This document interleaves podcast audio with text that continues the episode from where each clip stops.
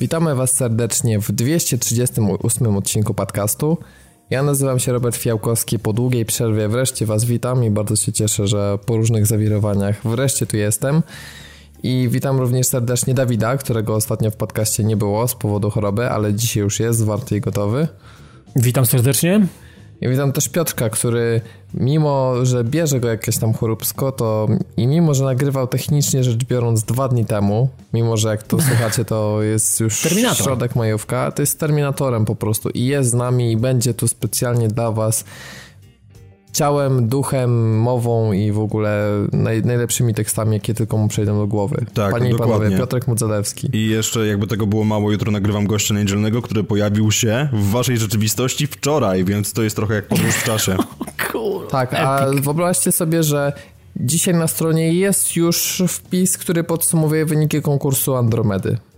Ja się naprawdę czuję po prostu jakbym z doktorem Emmetem Brownem był. jest środek majówki i nie wiecie o co chodzi, to spokojnie, spokojnie. No taka jest rzeczywistość zmiksowana, ale na razie jest wszystko ok, ogarniamy. Dzięki wam bardzo za udział i za zajebiste opisy tych wszystkich planet. I sorry, naprawdę przepraszamy was bardzo za to opóźnienie, ale właśnie jest to spowodowane tym, że te opisy są tak długie i nie mogliśmy do tego tak po prostu podejść sobie wybierając powiedzmy mniej lub bardziej randomowo, tylko no mamy problem, tak, żeby wskazać zwycięzcę, albo raczej mieliśmy problem, ale jest to już rozwiązane i wszystko macie we wpisie. Ponieważ to się wszystko rozgrywa do ostatniej chwili, to dlatego nie spoilujemy w podcaście. Pamiętaj, jeżeli jesteś człowiekiem, który nigdy nie odwiedził naszej strony, a zgłosił się do konkursu, no nie, no tak no, niemożliwe. Tak, no. żeby, tak, tak jest to niemożliwe. Jest to niemożliwe, tak, tak, tak. Ale może zapomniał o jej istnieniu, to pamiętajcie, patv.pl, tam będzie wpis, wszystko będzie wiadome. Gość niedzielny, czy były jakieś problemy, Piotrek, z nagrywaniem gościa niedzielnego, czy wszystko poszło...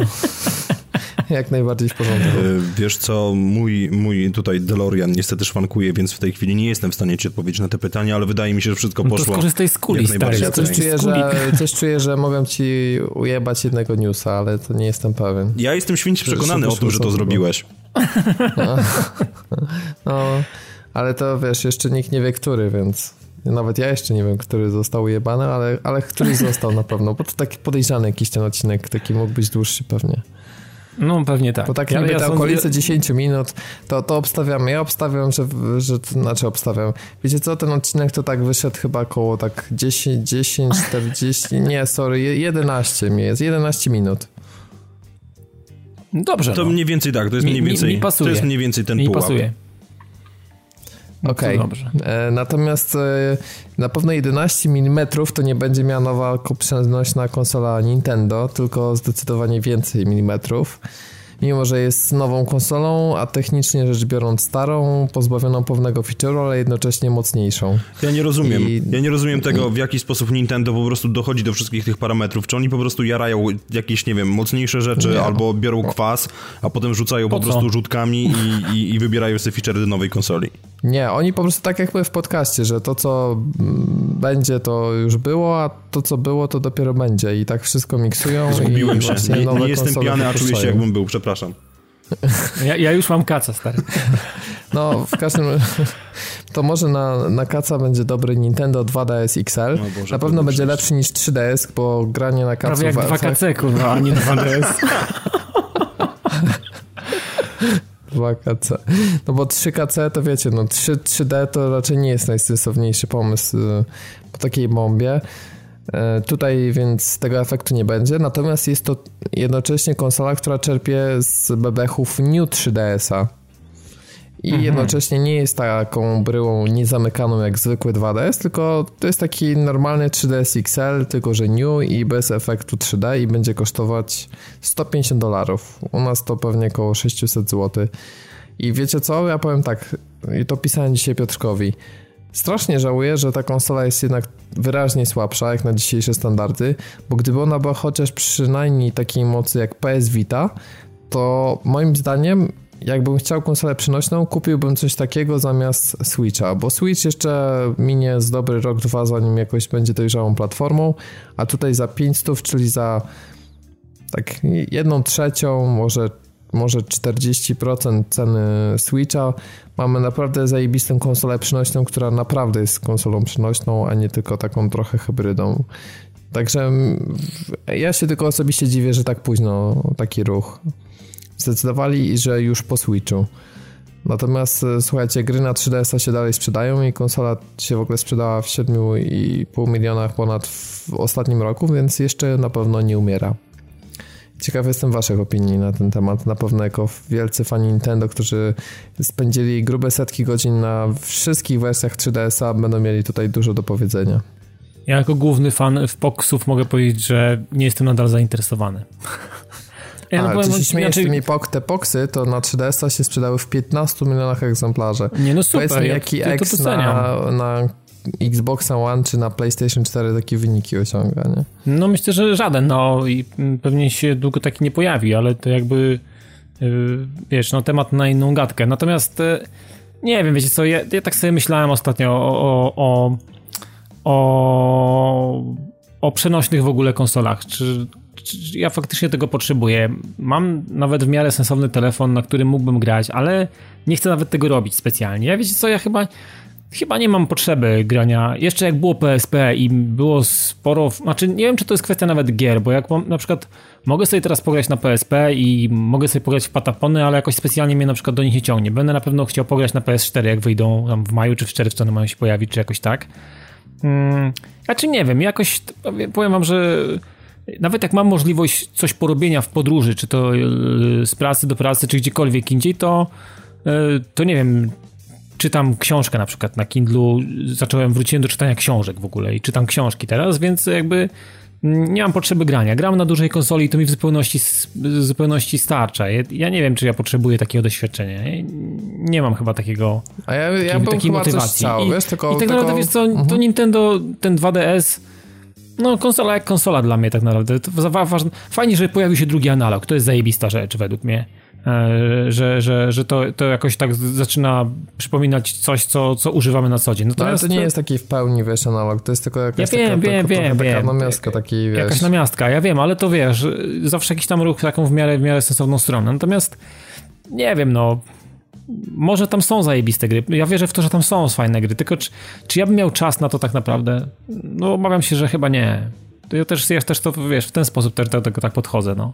No tak, no ja z kolei bym, wiesz, coś chętnie pograł przynośnie, natomiast no mimo wszystko wydawanie teraz takiej kasy na Switcha, no nie wiem, wydaje mi się, że ludzie się trochę zachłysnęli, to znaczy widziałem taki drugi taką drugą falę hype'u trochę na Mario Karta, tak? Tylko, że no to jest gra, pamiętajmy, z Wii U w dalszym ciągu. Mhm. Więc ona może być tam podpimpowana, mogą być nowe trasy, ale no praktycznie ona jest jeden do jeden przeniesiona bez żadnych różnic graficznych.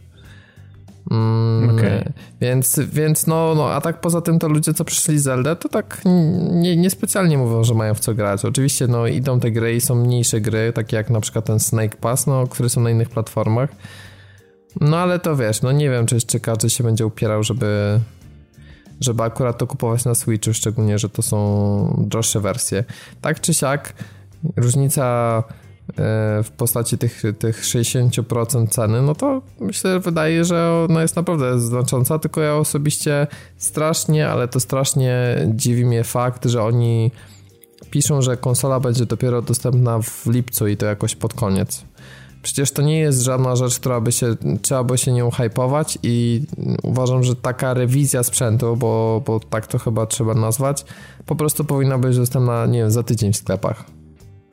Oni to wrzucają no to, na wakacje, nie wiadomo czemu w sumie. Tym bardziej, no. że wiesz, w tym czasie cena Switcha może jeszcze spadać, mogą, wiesz, więcej gier wyjdzie, bo tam będzie Splatoon 2 chyba jakoś w tym okresie, ale oni tutaj, wiesz, nie skorelowali tego w ogóle z, z jakąś premierą znaczącej gry chyba na, na, na, na 2DS, na 3DS, sorry, właśnie, można się zacząć mylić. No, Ale no jak tak. patrzę na design tej konsoli, to widzę, że to jest prawdziwie przynośna konsola. Fakt, że ona ma taką fakturę jakby, nie wiem czy zwróciliście uwagę na, tak, tak, tak. na, na tej przedniej warstwie i ona tak wygląda jakby, jakby już sama w sobie miała taki cover jakiś, nie? Albo... Mhm. E, wygląda no, jak dobra papierośnica. Właśnie. I przede wszystkim wygląda jak konsola przenośna, która nie, no, jest zdecydowanie bardziej trwała niż Switch. Tak, tak wygląda, mówię. I oczywiście Switch ma elementy metalowe, no ale w dalszym ciągu to jest jednak konsola składana z kilku elementów, tak, więc... Mhm. E, więc wiesz, nigdy nie wiadomo, jak te Milky Way po czasie wkładania i wykładania. I w no Switchu zawsze musimy chronić no. ekran, bo tam jednak zawsze jest... Tak, tak, on się rysuje tam coś czy coś, tak? Ale zawsze jest narażony, tak? No bo mhm. nie masz tej klapki po prostu. No nie masz, nie masz. Znaczy, pewnie wiesz, by trzeba było. Znaczy, już widziałem gdzieś tam biznes się rozwija w, w temacie ochrony, że tak powiem, Switcha i różnych, nie wiem, y, filcowych y, futerałów, jakichś takich, wiesz, nakładek na ekran, szyb, jakiś Gorilla Glass naklejane i tak dalej, więc to generalnie. Mm, znaczy, koncept konsoli takiej, która jest właśnie tak w takim rozkroku mm, i jakby niezadbanie o to, żeby w jakiś sposób ona była zabezpieczona i nie wiem ona się rysuje od wsadzenia, nie wiem, do doka albo coś takiego, to to są, to, to są słabe rzeczy, więc no zabieranie czegoś, wiesz, no dzisiaj, dzisiaj ludzie głupi telefon potrafią wpakować w jakieś etui i okleić go jakąś specjalną szybą, bo, bo jakby nie patrzeć, y, jest narażony na jakieś takie rzeczy i, i dbają. A tutaj sprzęt przeznaczony w sumie do takiego, do takiego wykorzystywania w ten sposób po prostu daje się po prostu, wiesz, zmasakrować w bardzo łatwy i prosty sposób. No tak trochę nie ogarniam tego, dlaczego to tak zostało zrobione, że to jest wykonane z jakichś takich materiałów, gdzie no mówię, telefon zwykły jest wyposażony z defaultowo w jakieś takie materiały, żeby on trochę wytrzymał, żeby on też nie wyglądał jak gówno za chwilę e, i jak sprzęt, który ma 5 lat, tylko żeby to było w jakiś sposób trwałe, no. No A wiesz, Switch... jak twoja Vita na przykład? No moja Vita ma, no ja ją kupiłem na premierę, więc ma ponad 5 lat, o ile się nie mylę. Nie pamiętam. Jaki stan wizualny ogólnie i tak, no bo e, Vita też ma ten problem, że zawsze potrzebowała jakiegoś rodzaju, nie wiem, czy folii na ekran, czy jakiegoś etui, czy cokolwiek. Wiesz co, ja nie mam niczego naklejonego i liczba rys na moim ekranie jest naprawdę minimalna, może są dwie, trzy takie zauważalne. Aha, czyli policzalna jest to Boku, Bokusz e, aż tak nie rysuje generalnie. ja ostatnio bardzo dużo gram na Wicie, tak między Bogiem a prawdą, więc no... Nie, znaczy, nie ma co się śmiać. Grasz, za, grasz na PS4 za, na PS4 za pośrednictwem Vita, Nie, nie, nie, nie, nie, gram na Wicie natywnie. A, Inna okay. sprawa, że są to gry z PS2, takie jak na przykład God of War 1 i 2, które kupiłem sobie na którejś wyprzedaży, ale to nie zmienia faktu, że moja Vita w ciągu ostatnich dwóch, trzech tygodni miała więcej używania niż w ciągu ostatnich dwóch czy trzech lat. No to nie no, to stary, to widzisz, no to dobrze. No. Ale generalnie e, tak nawet chciałem się rozejrzeć ostatnio za Witą i na Allegro były 3-4 aukcje, a w sklepach nie ma żadnych, więc zaskoczyło mnie to. A po ile ona chodzi w ogóle, Wita teraz? 400 zł swoje używana. Przede wszystkim więc... poszukaj sobie tej, która ma OLEDowy ekran, jeżeli już będziesz kupował, bo to no główno z LCD, które wyszło potem, to jest po prostu jakiś dramat. No tak, ale zdziwiłem się, że tak już nigdzie tego nie ma w sumie, bo jeszcze niedawno widziałem jakieś ostatnie wyprzedaże, coś tego. Ale nowe to... na Allegro na przykład gdzieś są? Nowe w sklepach w nie. ogóle funkcjonują? Można kupić nowe? Przynajmniej jak dzisiaj sprawdzałem, to ani nowych w sklepach, ani nowych na Allegro w ogóle nie oświadczyłem. A aukcji używanych były 4 albo 5. Czaisz okay. konsol? Jest tak jakby to wszyscy zapadli Ale w ogóle produkowana dalej, Vita, Vita jest produkowana cały czas? Zostaje, chyba nie została odwołana, tak? Czy nie? Ona jest produkowana. Nic, Piotrek, nic nie wiadomo na ten temat, żeby przerwali produkcję, więc wydaje mi się, że dalej normalnie jest robiona. No ale okay. to chyba nie u nas, tylko na rynek brazylijski wszystko jest wysyłane czy coś, no bo... Bo u nas nie oświadczy, że w oficjalnym Wiesz, no z drugiej strony takie same wrażenie można byłoby odnieść, jeżeli chodzi o PS4 Pro, tak? Ja wiem, że to jest inna kategoria, no ale też trudno je znaleźć. No Więc no, no, bo wszyscy ja się gdzieś byli wykupili, tak, po prostu. po prostu walały się gdzieś tam jeszcze, no tak, no. się. Ja, ja tylko chciałem powiedzieć odnośnie 2DS-a, że owszem, fajnie, że go zrobili, fajnie, że jest nowszy i, i odświeżony, fajnie, że tak jak Robert powiedziałeś, ma tą taką fakturę i zdecydowanie jest konsolą przenośną, którą można zamknąć i nie zawracać sobie dupy po prostu tym, że się ekran porysuje, natomiast no jakkolwiek bym chciał konsolę Nintendo dla tych gier, które, które oni mają jakby w swoim portfolio i wiem, że to jest nieutylizowane kompletnie, właśnie rzeczy pokroju Metroida i tak dalej, no to sorry, ale mam pięcioletni sprzęt, który ma pionowo większą rozdzielczość niż tamten ma poziomo i jakby szanuję swoje oczy na tyle, żeby tego sobie nie robić. No w sumie, no, no w właśnie, no mówię, gdyby była taka rewizja po środku, nie, że Switch jest premium, ale jest coś, co jest właśnie takiej mocy Vity i to jest taki entry level, to byłoby fajne. No ale to się już e, się już nie doczekamy, ale tak sobie myślę, że te wszystkie rzeczy, o których mówimy często przy Nintendo, że na przykład Dlaczego jest jakaś tam Tegra X1, a nie Tegra X2? Dlaczego ekran ma 720p, a nie większą rozdzielczość? A dlaczego w 3DS jest ekran taki tam opornościowy, a nie pojemnościowy? To też wynika z tego, że Nintendo nie lubi dokładać do sprzętu. Generalnie zawsze ich zasada była taka, żeby sprzedawać to z minimalnym chociaż zyskiem. W przypadku Microsoftu wiemy, czy, czy już w ogóle Sony bywało to różnie. I Nintendo tak naprawdę dzięki temu nawet jak miało słabsze lata, to zarabiało. I zaskoczyło mnie to, że oni tak naprawdę mają w tej chwili 13 miliardów dolarów zasobów pieniężnych w cashu normalnie u siebie. W, w, ten, w skarbcu, w Sknerusa. Tak, u Sknerusa. No i generalnie zaliczyli, nawet jak zeszły rok był dla nich dramatyczny, to mieli wtedy 258 milionów dolarów zysku, a teraz mają prawie tam podwojone, to no tam 450, więc Nintendo, jeżeli ktoś by tam wieszczył, że nie wiem, ich klapa Switcha położy, czy, czy w ogóle cokolwiek się z, z, z nimi złego stanie, to oni mając te figurki Amiibo, mając Pokémony, które się jak porąbane sprzedały na 3DS-a, i jeszcze mając oczywiście te gry mobilne rzędu Pokémon Go i tak dalej, które też są trochę im dorzuca, to oni są ustawieni, także... Wiesz, Nintendo... to nie jest EA Games, nie, żeby tak po prostu patrzeć na pieniądze, no. Nintendo oczywiście ma te akcje, wiecie, zresztą musieli się tłumaczyć, że im akcje spadały, ale jeżeli chodzi o, wiesz, typowo finansowe, to widzę, że oni tak wiesz, oni się nie pieprzą. Jeżeli będzie jakaś chujowa decyzja i dostaną dużo złego PR-u, to ich bardziej zdecydowanie interesuje wynik finansowy. I mi się wydaje, że jeżeli czasami się zastanawiamy, dlaczego Nintendo robi takie decyzje, a nie inne, to jednak to jest, to jest firma, która wbrew pozorom bardzo mocno patrzy na słupki w Excelu i mimo, że potrafi jakby dostarczyć dopracowane gry, tak, bo Zelda na przykład jest bardzo dopracowana, Mhm. To pomijając te problemy z framerate'em, które jednak dosyć szybko naprawili i skutecznie, no to, to potrafią na tym naprawdę ładny kawałek e, kasy zebrać i, i wygląda na to, że y, oni nie zrobią czegoś takiego, co ludzie może od nich oczekują, że skoro mają na przykład te 13 miliardów dolarów zasobów, to zaryzykują z czymś. Oni, oni tego nie zrobią. To oni będą robić takie ryzyka technologiczne, ale one wszystkie będą w obrębie tego, żeby po prostu ostatecznie e, sporo zyskać na, na konsoli i, i żeby to było zyskowne po prostu. No, wiesz, no, nie można mieć do nich o to chyba pretensji. No, no, dokładnie. To jest jakiś tam, jest, jest jakiś tam przemyślany pomysł i dopóki to się u nich sprawdza, no to dziwne, żeby patrzyli na przykład na to, jak robi to Sony, Microsoft i chcieli pójść w tą stronę. No, i nie wiem, i próbowali wywrócić tak naprawdę mechanizm, który działa im od y, x czasu, nie? No. Dokładnie, więc ja jak się, się zastanawiamy, się dziwię, no. to tak jak Piotrek się zastanawialiśmy, czemu X1 jest ta gra w Switchu, a nie X2, czemu można było? No bo po prostu marża brutto byłaby niższa i gorszy wynik finansowy, no mimo tej, tej samej sprzedaży, a może i, i gorszej. No i tu, tu masz odpowiedź po prostu. No, jakby nie patrzeć. Więc, yy, więc naprawdę, no przestańmy też się zastanawiać, czy Nintendo coś zmieni. Wydaje się zresztą, że Switch e, to jest póki co strzał w dziesiątkę, ponieważ e, e, sprzedało się już 2,74 miliona egzemplarzy Switcha. A nowej no, Zeldy sprzedało się... Rosło, no. będzie, będzie sobie rosło, no. A Zeldy sprzedano prawie 4 miliony, no bo jeszcze wersja na 3DS-a.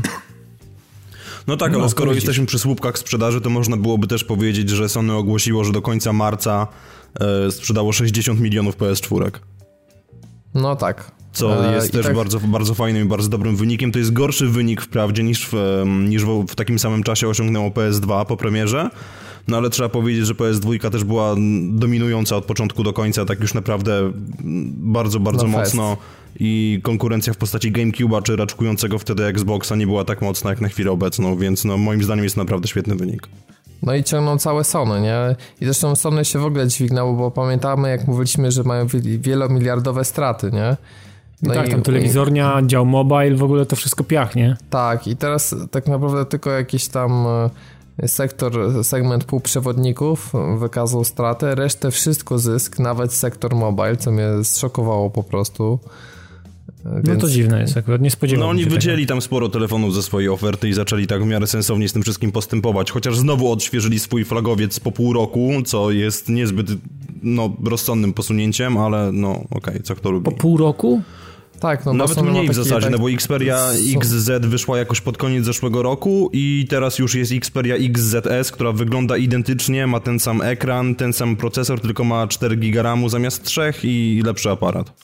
Okej, okay, zapytam cię Piotrek, jak już jesteśmy przy tych... Yy, rozumiem, że yy, wszystkie trzy przyciski, które są na dole są, na, są w ekranie, a nie w belce standardowo, e, tak? Tak, naturalnie. No to niech spierdalają. Ale to nie wiem, dlaczego ty nie lubisz tych ekranowych przycisków. Bo mi zabrany jest ekran. Ale widzisz, tu na przykład fajnie ma OnePlus, który ja posiadam, to znaczy on ma taką opcję, że jeżeli ktoś sobie lubi ekranowe, to sobie ustawiasz ekranowe, a jeżeli lubisz przyciski te na dole mieć, tak, ja lubię te fizyczne. Ja lubię, jeszcze... ja lubię wiedzieć, że po, co, po coś ta belka jest tak naprawdę. Jeżeli nie ma belki, to niech zlikwidują w ogóle bezel cały i niech nie będzie po prostu belek u góry i na dole. Ja mam jeszcze fajn, fajną funkcję, jak już taki off-top, że nie mam narysowanych symboli na dole, tylko mhm. mam jakby dwie, dwie kulki takie. I ja sobie programowo ustawiam, czy jak chcesz mieć na przykład wstecz, tak jak na Samsungu po prawej stronie, czy po lewej, jasne, tak jak są być na Androidzie. To jest fajna sprawa, bo jak człowiek jest przyzwyczajony do poprzedniego telefonu, to ja mam poprawę akurat w swoim A, a wiesz, że ja, ja też ustawiłem poprawę jak Samsungu, bo jakoś tak mi naturalnie jest e, sięgać kciukiem, nie wiem, i częściej to robię. Nie wiem, Jesteście kurwa tak... dziwni po prostu. A z kolei jak mam ekranowe, mówi, jak mam ekranowe, to muszę mieć po lewej, bo, bo wtedy po prawej jest dziwnie, więc to, to tak taka dziwna sprawa. Okay, Ale wracając okay. do tematu, to Sony zarobiło w zeszłym roku 2,6 e, miliarda dolarów na czysto już i głównie właśnie dzięki PlayStation. Więc e, cały dział gier i usług sieciowych wzrósł o 50%, więc po prostu ciągnie firmę, bo, bo naprawdę wypracował kolosalne zyski i no i Sony tym PlayStation stoi, więc e, to jest taki plus, że wiesz, Microsoft sobie może pozwolić na przykład na, na wtopy ze Scorpio czy z Xboxem One, bo, bo ich ciągnie przede wszystkim aplikacje dla biznesu teraz mocno związane, wiesz, z chmurą i no te usługi tam będą no ciągnąć. No wiadomo, to cały, cały ten rynek IT, no oni na tym wyrośli i jakby z tego będą żyć pewnie do końca, choćby co by się nie działo tak naprawdę. Xbox jest taką ich trochę ciekawostką, można powiedzieć. Tak, tak jakaś fanaberia po prostu, no. Tak, ale Phil Spencer, no jest, wiesz, jest bardzo sensowny człowiek i ja uważam, że z tej całej zgrai z najbardziej takich, wiesz... Tak, tak można powiedzieć, to jak powiedzieliśmy ludzki. kiedyś, no, ostatni bastion taki tak, naprawdę tak. ludzkiej twarzy w Ludzki tej całej pieprzonej maszynie, no.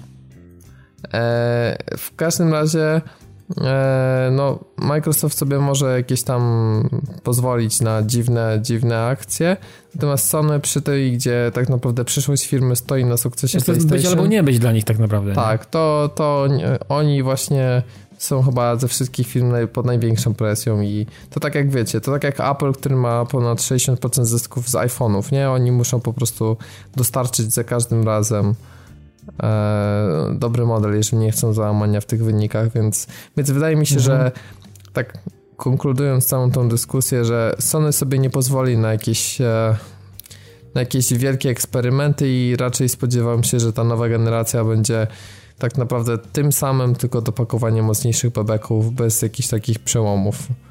E, i że to raczej po prostu będzie jak taki refresh nowego modelu telefonu, który ma po prostu nowe wrzucone rzeczy, ale w sumie system i tak dalej, to wszystko jest bardzo podobne. Jakoś tak się spodziewam właśnie po tym następnym PlayStation. Jest to wielce prawdopodobne, no. A ty Piotrek, spodziewasz się może jakichś większych zmian, czy...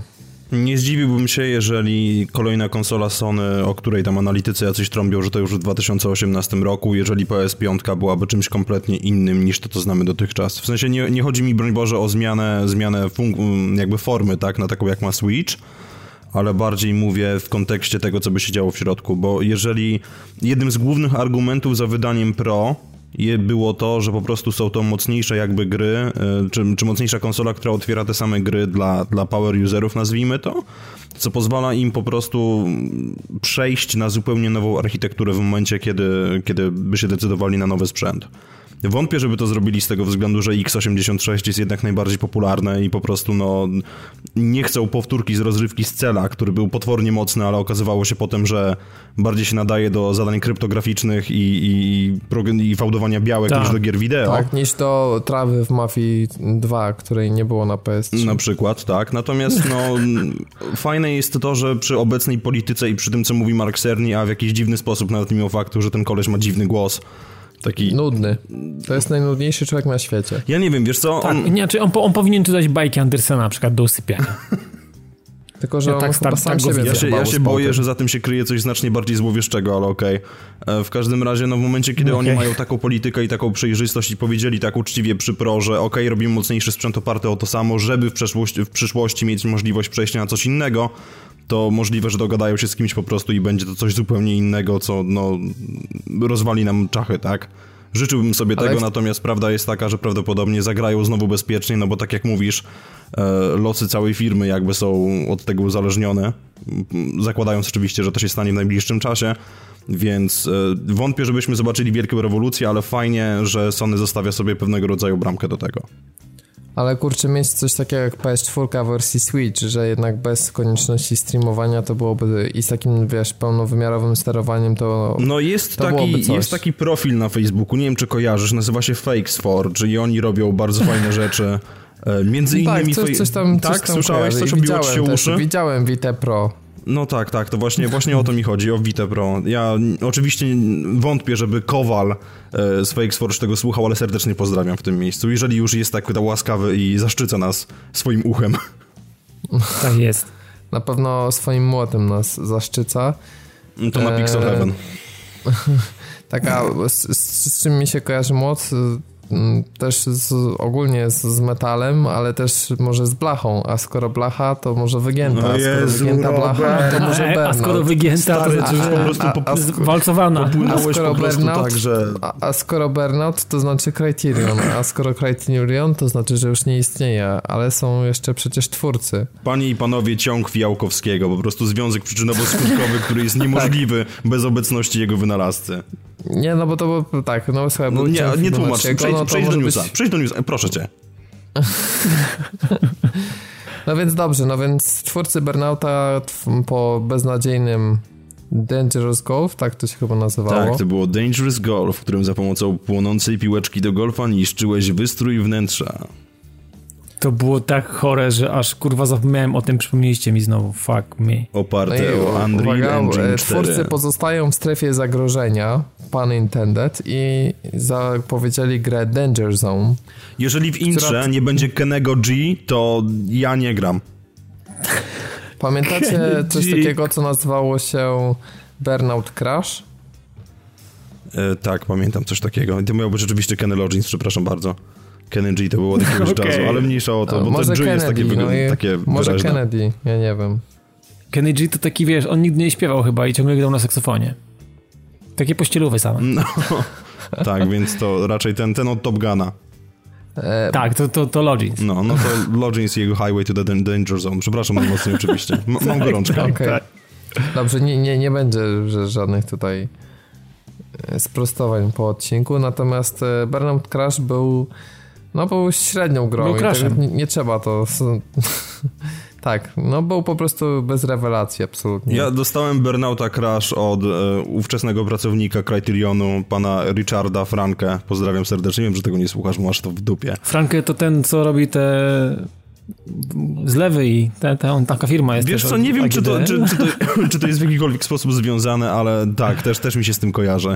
Ale wiesz, no jakby drugi się nazywał Stein, to byłoby firma Frankenstein. Więc to tak... Frankenstein. Robert, Boże! Kurwa. Ale dobrze to pożeniłeś, stary, podoba mi się ten koncept. No. Frankenstein. No to wiecie, jak masz Kruger Mats, no to taka konkurencja może trochę, nie? Ej, z Krugera się nie śmieją, oni kurde sobie ostro poczyniają ostatnio. Ja nie jestem wiem, dalej no, załamany Kruger... tym, co Robert powiedział, więc przepraszam, ale... Ale Kruger wracając... to polska firma. Wracając... Ja wiem, że polska. Kriga. Bardzo polska. Brzmi po prostu jak z dziada pradziada, takich co robią kebaby.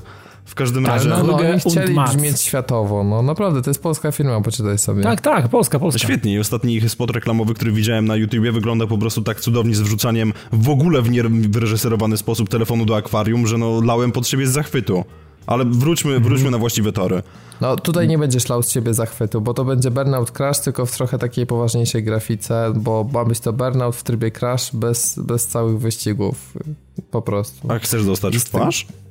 I na otwarciu będzie poka pokasowe. Więc ja nie czekam, od razu ci mówię. Ja nie czekam, nie wierzę. Sorry, oni nawet nie mają kasy na to, żeby to zrobić i mówią, że mają problem z finansowaniem i jest ich w ogóle tam 5 czy 6 osób. Dobrze, to ja powiem tak, wracając do Burnouta Crash, na Burnouta Crash dostałem kod, próbowałem przejść tą grę, nie udało mi się mimo całego mojego fanatyzmu związanego z Burnoutem i nie było chyba nawet żadnej recenzji w żadnym podcaście, bo nie pamiętam, który to był rok. Natomiast... Ale opowiadałeś o tym Burnoutie Crash, ja pamiętam jak gadaliśmy. Tak? Tak. A nie robiłeś recenzji do konsolowiec magazyn czasem? Eee, chyba nie. Mhm. Nie przypominam sobie w każdym razie. A który to był rok? 2012? Może wcześniej? To już podcast nie istniał. No, podcast istniał w 2012, więc wiesz. Jest, e, okay. więc 2012 2011 to, to było, przepraszam. A nie, no to już, to już, to już faktycznie jakaś tam no zamieszkła przeszłość, tak. W każdym razie, wracając do tematu, ja się e, Danger Zone'em jaram. Ty się jarasz. No dobrze, ja się Danger Zone'em jaram z tego prozaicznego względu, że to jest tryb Crash, który został żywcem wyrwany z Burnouta Revenge, czyli w najlepszej możliwej odsłonie po prostu jako gra standalone postawiona na Unreal Engine 4 i są jeszcze bezczelni, są absolutnie bezczelni w tym, jakie oko puszczają do, do fanów marki, bo e, nawet nazwy poszczególnych technik, które się, znaczy technik, różnych patentów, które się pojawiały w poprzednich częściach Burnouta, tak jak na przykład, nie wiem, Robert, czy kojarzysz z Revenge'a coś, co się nazywało Crash Breaker. Tak, kojarzę, kojarzę. No i Crash Breaker polegał na tym, że można było sobie się po prostu zdetonować w momencie, kiedy osiągnęliśmy tam odpowiednią ilość, e, nie wiem jak to określić nawet. I to trzeba było zrobić przy autobusie albo przy jakichś takich, żeby to więcej wpadło chyba, nie? Tak, dokładnie. Przy... I w każdym razie... Jak, jak, najwięcej naokoło musiało być w strefie wybuchu jakby. Dokładnie, ale w każdym razie no e, to powraca, tylko że się nazywa Smash Breaker, więc to będzie po prostu ten sam tryb wyrwany jeden do jednego i oni w cudowny sposób to ujęli, bo w oświadczeniu prasowym zawarli takie dwa zdania. If you are feeling burned out today by congestion and jammed roads, take your revenge on rush hour traffic. The, this place is a paradise for those who like their driving flame grilled. No, no to, to im wyszło. To fajne. Znaczy to, to może być cytat lepszy od gry, tak? No nie oszukujmy się patrząc na to, jakim tak, wyszło znaczy, Dangerous wiesz, ja mam problem tylko, bo kurczę, żeby to jeszcze w tej grze były jakieś wyścigi, nawet proste, nawet niech by były z takiego widoku właśnie jak mamy na screenach, czyli takiego trochę ala, wiesz, takiego zmiksowanego ani to izometryk, ani za za jakoś, wiesz, zderzaka, ale no sam tryb Crash, o ile uwielbiałem, ale to zawsze było dla mnie jednak coś dodatkowego, a największą esencją i jednak to, co się wracało, to były wyścigi. No sam jak wracasz do Revenge'a, to więcej grasz wyścigi niż tryb Crash, no Zdecydowanie tak, oczy. natomiast powiem ci, że ja byłem bardzo zaskoczony tym, ile osób w, przy okazji, bo pamiętam jak oni robili Burnouta Paradise i tam wtedy ten tryb Crash był zmieniony, bo to się nazywało w ogóle Showtime, to I było słaby, aktywowany no, tam dwoma triggerami bodajże naciśniętymi w tym samym czasie i to można było w dowolnym miejscu zrobić. I ludzie wtedy bardzo dużo narzekali na to, że oni chcą po prostu klasyczny tryb e, crash, takich właśnie, gdzie będzie jakaś tam zamknięta przestrzeń i odpowiednia ilość samochodów. I wygląda na to, że z pewnym e, siedmioletnim opóźnieniem w końcu Criterion jako Three Fields Entertainment to robi i wydaje mi się, że sporo ludzi może się na to mimo wszystko zdecydować, tym bardziej, że gra będzie kosztowała w cyfrze 13 dolarów. To za 13 dolców to ja to łyknę i nawet nie będę się zastanawiał. Tak, to jest dobra, to ja faktycznie to zmieniam, bo tak powiedziałem, że nie czekam. E, zobaczymy, jak oni to dostarczą. Jeden już wielki, ogromny dla nich plus, że gra powstaje na Unrealu, a nie na Unity. Bo jakby to miało wyjść na Unity, to równie dobrze moglibyśmy już jakby to już, miało już wyjść na Unity, to na, na, na, konsolach po prostu znowu efekty alfa by się pieprzyły, więc to... No wiesz, to już by się w storze dwa razy bardziej ciało już przy popieraniu. No ale wiesz, Dangerous nawet. Golf też był na Unreal Engine, tylko że to było naj, naj, najjaśniejszy punkt odnośnie tej gry, więc no nie dziwię się, że ona się specjalnie nie sprzedała. Jedyne, czego ja nie rozumiem absolutnie, to dlaczego oni robili tego Dangerous Golfa, a w pierwszej kolejności, mimo że wszyscy ich błagali, prosili, nie wzięli się właśnie za takiego Danger Zona na przykład, nie? Nie mam to, pojęcia. To jest, tak. Ale liczę na to, że jeżeli ta gra się sprzeda, to może następnym ich punktem będą właśnie jak, jakieś wyścigi i w ten sposób jakby się to uzupełni, że po prostu jakby będzie to taka tak, taki skok do tego, żeby pozyskać finansowanie na jakiś bardziej ambitny projekt. Wiesz co, z bardziej. jednej strony tak, ale z drugiej strony ja się po prostu boję tego, czy oni zbiorą odpowiednią ekipę do tego. No, bo jest ich tam czterech czy sześć osób, nie? To nie jest tak, że to jest, wie, wiecie, no, cały Criterion, który robił Revenge'a na przykład, czy Paradise'a. Oni też są tam już rozwaleni, nie? Po, po różnych No oni są filmach, strasznie no bo... porozwalani, no bo wiesz, osoba, która jest, jest jeden człowiek, który był, e, który, on, on, był po prostu, no może nie powiem, że był bogiem, tak, bo to byłoby przegięcie, ale jest jedna osoba, która jest strasznie łebska, która była odpowiedzialna za Burnouta Paradise do poziomu takiego, że tworzyła własne narzędzia deweloperskie, bo te dostarczone przez Sony były dla niego niewystarczające. To jest koleś, który się nazywa Hamish Young. On pracował w Criterionie do 2013 roku bodajże. Nie zgodził się potem na transfer do Ghost Games razem z całą resztą tam mm, ludzi, którzy, którzy przechodzili i obecnie jest w Avalanche Studios. Więc e, gdyby mieli osoby właśnie typu Hamish Young, typu e, David Ross, no to, to mogłoby mieć jakieś ręce i nogi, bo byłyby to osoby, które mają rzeczywiście fajną ekspertyzę techniczną jakby. Natomiast no, w tym momencie wiadomo, że została Fiona Sperry i Alex Ward z tej pierwotnej ekipy, chociaż nie wiem, czy Ross też z, też z nimi nie poszedł. Natomiast no nie mają takiej siły przebicia, żeby zrobić odpowiednio dużą grę, która mogłaby być czymś na skalę, czy, czy na miarę Burnouta, no siłą rzeczy, tak, no bo wtedy za nimi stało EA, a wcześniej Acclaim, ale no chciałbym, żeby, żeby te studio się jednak odrodziło, ten Criterion i, i, zaczęli robić coś naprawdę fajnego, bo wiem, że oni mają ten potencjał i pamiętając ich gry fakt faktem sprzed 10 lat, takie jak Black czy właśnie Burnout Revenge, no to serce mi się po prostu kraja, że nie doświadczymy już czegoś takiego, a plany mieli naprawdę bardzo ambitne. I zastanawiam się, czemu to nie wyszło, ponieważ przy Burnoutie Paradise była mowa o tym, że jeszcze nie teraz, ale prototypujemy właśnie w tej chwili równolegle z wydawaniem Paradise'a takie rzeczy jak na przykład rozrywanie się samochodów na pół, co no w kontekście Burnouta byłoby naprawdę świetne.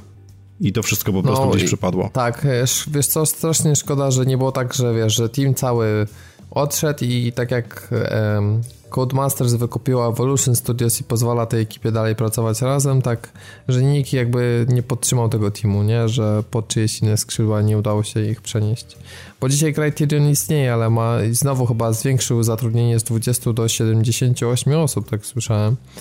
Czy coś takiego, no zdecydowanie powiększył team, ale to już jest tylko placeholder, to już to już są takie rzeczy ad hocowe, tak? Czyli Przepraszam, tam... to, był, to był Paul Ross, tak jeszcze wracając do e, nazwisk. Mo, model jazdy, wiecie, ma, e, nie Mako, tylko Nomada w Andromedzie, to to właśnie jest to niesamowite, wielkopomne dzieło Criterion Games.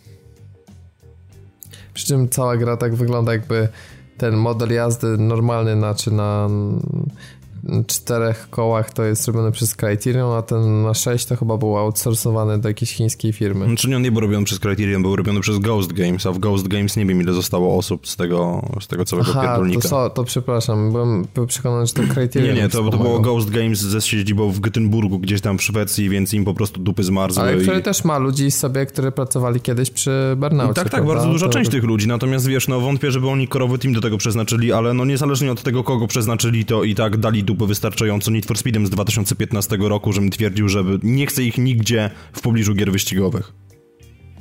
No tak. Więc chyba tyle odnośnie tej gry. E, Danger Zone, czekamy. 13 Czyli dolarów czekamy, jest... proste. Data premiery? E, data premiery zaraz za rogiem, z tego co się orientuję, bo to się zdaje, że chyba jakoś 9, 9 maja? Albo, tak? albo jeszcze w maju, nie wiem, no ale to, to jest już tutaj zaraz teraz. Okej. Okay. Może będzie w plusie też, jakby ktoś tam... A w ogóle w plusie są teraz Tales from Borderlands, to w końcu może pobiorę coś z plusa, więc... Ja skończyłem na łoniaku. Bardzo fajna przygoda, nawet dla kogoś, kto nie, nie jest stopiony w uniwersum, ale... Nie, przepraszam, jeszcze sprawdziłem... Ale, ale, jeszcze... ale warto, warto mieć obcykane Borderlands jako tako, żeby jeszcze więcej wyłapać. Ale dobrze, do, dobrze się to grało. Jeszcze sprawdziłem i wiadomo, że premiera ma być w maju. Nie wiemy, czy teraz, zaraz, natychmiast, ale no ustalona jest póki co na maj to dodatek do Forzy ma się pojawić 9 maja, ale o tym mogliście słyszeć we wczorajszym odcinku Gościa Niedzielnego. Świetnie. A od Cliffa Beszyńskiego mogliście usłyszeć, że model gier AAA to zaczyna przypominać rynek amerykańskich restauracji. Że one nie są złe, nie są świetne, tylko po prostu są. I dla niego kategoria gier AAA staje się kategorią 8 gier na krzyż, które są wciąż powtarzane w kółko, w kółko i w kółko. Między innymi tam mówił trochę Uncharted i takim Call of Duty i że to są świetne gry, ale kosztują po prostu miliony dolarów i muszą być też powtarzane, żeby jakoś sobie to odbić i że tylko bardzo niewielka liczba firm jest w stanie sobie na to pozwolić i dla niego receptą na ożywienie branży byłoby robienie gier, które nazwał Double A, czyli gry, które jak to określił wyglądają, bo to jest bardzo ważna rzecz, wyglądają i gra się w nie świetnie, ale też wyglądają, ale są w stanie zdecydowanie ograniczyć swoje koszty e, produkcji i także koszty marketingu. I dla niego takim przykładem Warframe, czy Rocket League, czy Rust na przykład. I oczywiście też zwrócił uwagę, że dużo z tych gier jest free to play, albo przynajmniej digital only. No i teraz takie pytanie do Was, chciałem taką dyskusję jakby wywołać. Co wy o tym sądzicie? Bo wiemy, że gry środka umierają, tak? Takie gry jak ten cały Styx Master of Shadows, co ostatnio wyszedł, to on, on przepadł tam po prostu. Torment przepadł sprzedażowo i, i teraz są takie promocje, że to, to widać, że to, to nie pykło. Teraz mamy motyw z Syberią, o której za tydzień będę mówić. Ehm, tak samo przepadł, ehm, przepadła ta Syberia. No, gry środka umierają przy, przy takiej liczbie E, produkcji, jaką mamy. No ale z drugiej strony jednak takie gry jak Rocket League pokazują, że naprawdę można zrobić niesamowity hit i no, nie wydać na produkcję 100 milionów dolarów. Więc jak myślicie, z czego to wynika, że, że, że, że z jednej strony się da, ale że mimo wszystko ci twórcy tych takich średniaków pchają się w takie, takie rzeczy, które zdają się być w zasadzie już z góry skazane na, na, porażkę. Znaczy, mi się wydaje tak, że znaczy są, są, są, są dwa tematy. Jeden temat y, e, wynika z tego, że coraz więcej y, ludzi, którzy zaczęli produkować jako twórcy niezależni, produkują naprawdę świetne produkty i już nie mają w portfoliu jednej, dwóch, trzech gier, tylko trochę więcej i wiedzą jak to robić i robią to naprawdę fajnie i, i, i, to, i to naprawdę dobrze wygląda, więc jakby depczą po piętach a nie muszą zachowywać bezpiecznego, że tak powiem, ruchu, czyli mogą wymyślać rzeczy, których naprawdę albo rynek jeszcze nie widział, albo, albo, albo mogą się, mogą zaryzykować, o tak bym to powiedział, że twórcy niezależni wciąż mogą ryzykować i niekoniecznie robić gier w pojedynkę w pixelarcie, żeby było najtaniej i najłatwiej i najszybciej, więc jakby e, to jest jedna rzecz. Druga rzecz, że twórcy tych produkcji, o których powiedziałeś, czyli Torment, y, Syberia i tak dalej, tak dalej, tych rzeczy, które wychodzą mm, i się nie, nie udają się, z tego względu, że próbują naśladować AAA, które jednak są od nich zdecydowanie lepsze e, i, i, i, i po prostu widać tą różnicę klas według mnie.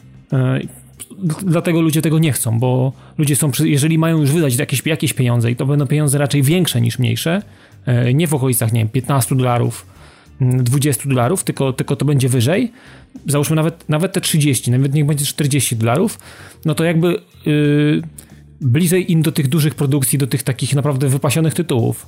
Mm, wypasionych mam na myśli tutaj, wiecie, duży budżet i, i generalnie pudełko i tak dalej, i tak dalej, chociaż też nie zawsze. Y, I wydaje mi się, że to z, tego, z tego to wynika. Wydaje mi się, że przede wszystkim też yy, bardzo mocno yy, rozwinął się mm, sektor i w ogóle i całe, całe towarzystwo twórców niezależnych. To już są w wielu przypadkach, jak patrzę na przykład na które rzeczy się dzieją e, w różnych małych studiach, dzieją się niesamowite rzeczy, mimo że oni zaczęli, zaczęli produkować rzeczy w garażach, gdzieś tam, w, gdzieś, wiesz, z szuflady wyciągali jakieś takie tematy, które gdzieś tam sobie produkowali kiedyś, to okazuje się, że teraz produkują naprawdę niesamowite rzeczy, a mimo wszystko wciąż są niezależni i mogą sobie pozwolić na, na masę ciekawych odjazdów i odpałów i, i takich gier jest, jest masa i, i o, o, jednej z takich, o dwóch tak naprawdę będę dzisiaj, będę chciał na, dzisiaj powiedzieć, natomiast no to, to, to tak to wygląda. Dzisiaj środek e, nie może być zachowawczy, nie może być bezpieczny jak triple, bo po prostu ewidentnie widać, że prostu to się wypieprza i to nie działa ten mechanizm. Ja mam taką teorię na to. No tak, a moim zdaniem z kolei gry AAA, tak jak Blażyński mówi, tak, że jest tam ich 8 na krzyż powiedzmy i one powtarzają, powielają jakieś tam schematy, no to wynika z faktu, że gry AAA jednak po prostu stały się zbyt drogie w produkcji. Bo przypomnijmy sobie, GTA miało jaki budżet? 5-50 milionów? E, nie, ja to już chyba więcej, więcej. Więcej, więcej ale chyba więcej. Chyba więcej. Nie wiem, mi się wydaje, że to było około 50 plus drugie tyle na marketing. No Destiny tam przekręciło A. po prostu, przekręciło jakąś, jakąś liczbę, to już w ogóle było chore, nie, bo tam, tam, tam, tam, chyba, tam chyba setki tam pół tak? miliarda chyba 400, 400, Kotor, 400? Nie Kotor, tylko Star Wars The Old Republic, tak? Który kosztował 250 milionów. No tak, ale The Old Republic to w ogóle był kamień w wodę, który miał tylko ładne CGI i niewiele poza tym pokazywał, więc no to jakby się specjalnie nie dziwię, że to zostało utopione. Ale rynek, rynek AAA po prostu się, się rządzi takimi prawami, że mamy te 8 gier na krzyż i naprawdę bardzo rzadko się pojawia e, jakaś nowa gra, która może jakby aspirować do tego miana, z tego względu, że one są po prostu zbyt drogie w produkcji. No i tutaj Sony zaryzykowało tak i myślę, że możemy powiedzieć o Horizonie, że jest AAA-em. Czy nie? No, możemy, jak najbardziej, no zdecydowanie. I to nową marką, więc takim rodzynkiem, No tak? właśnie. I po prostu obawiam się, że takich gier będzie coraz mniej ze względu na to, że no, branża gier po prostu drożeje, ale te gry środka, o których mowa jest, że umierają, wydaje mi się, że one będą miały swój renesans, że owszem, w tej chwili są takie różne dziwne pomysły i jakieś tam odpały, tak jak Dawid mówi, że nie mogą być nudne i muszą mieć jakieś po prostu swoje, e, swoje USP. Natomiast mhm. wydaje mi się, że to ten ewentualny kryzys, który jest obecnie, to jest coś przelotnego i one powrócą naprawdę z dużym przytupem i umożliwią wielu twórcom, którzy się no wybiją na nich po prostu produkcję takich pełnoprawnych, pełnokrwistych AAA-ów. Że może dojść do sytuacji po prostu, w której studia będą robiły AA i to, to będzie takie jakby odzwierciedlenie rynku mobilnego, tak? Że coś po prostu stanie się hitem z dnia na dzień praktycznie i przy niewielkiej mhm. cenie przyniesie naprawdę wielki zysk. No ale to wiesz, to, to, to, to, każdy twórca tak zakłada, robiąc produkcję, nie? Nie, no wiadomo, że, że każdy hit. tak zakłada, tak? No ale wydaje mi się, że możemy nie, się zbliżać nie, do takiej ery. Nie, nie, zgadzam się, że każdy twórca... Nie, no z tych, z tych twórców niezależnych, tak większość, większość rzeczy, które, które robisz, tak, tak naprawdę nie masz za sobą tej całej machiny, która yy, wysąduje ci, że czy to, co robisz, faktycznie może się znaleźć na rynku. Twórca niezależny robi coś, co chce zrobić i wierzy w to, że będzie się podobać tak samo jak jemu wszystkim. Tak no bo to, jest, bo to jest, myślę, że twórców niezależnych to jednak bardziej do muzyków można jakby porównać, tak? Znaczy oni, znaczy takich prawdziwych, którzy tworzą, wiesz, spacja, nie czytają trendy rynkowe i się dopasowują, chociaż tacy muzycy też są, nie? Wiesz, oni coś no im tak, z duszy, tak, robią kawałki i nie wiedzą, czy ten utwór siądzie, czy nie siądzie, tak? Czy ich wypromuje jako znany zespół, czy, czy będzie niezły, doceniony, ale, ale jednak pozostaną w niszy dla jakiegoś wąskiego znaczy, może być też tak, jak, że wiesz, no pewnie, pewnie masa studiów się nad tym nie zastanawia w ogóle. Chcą to zrobić po prostu, a czy to się spodoba, czy nie, to jest jakby... Może dla nich to nie mieć znaczenia, wiesz. To są tak, tak, tacy, wiesz, no...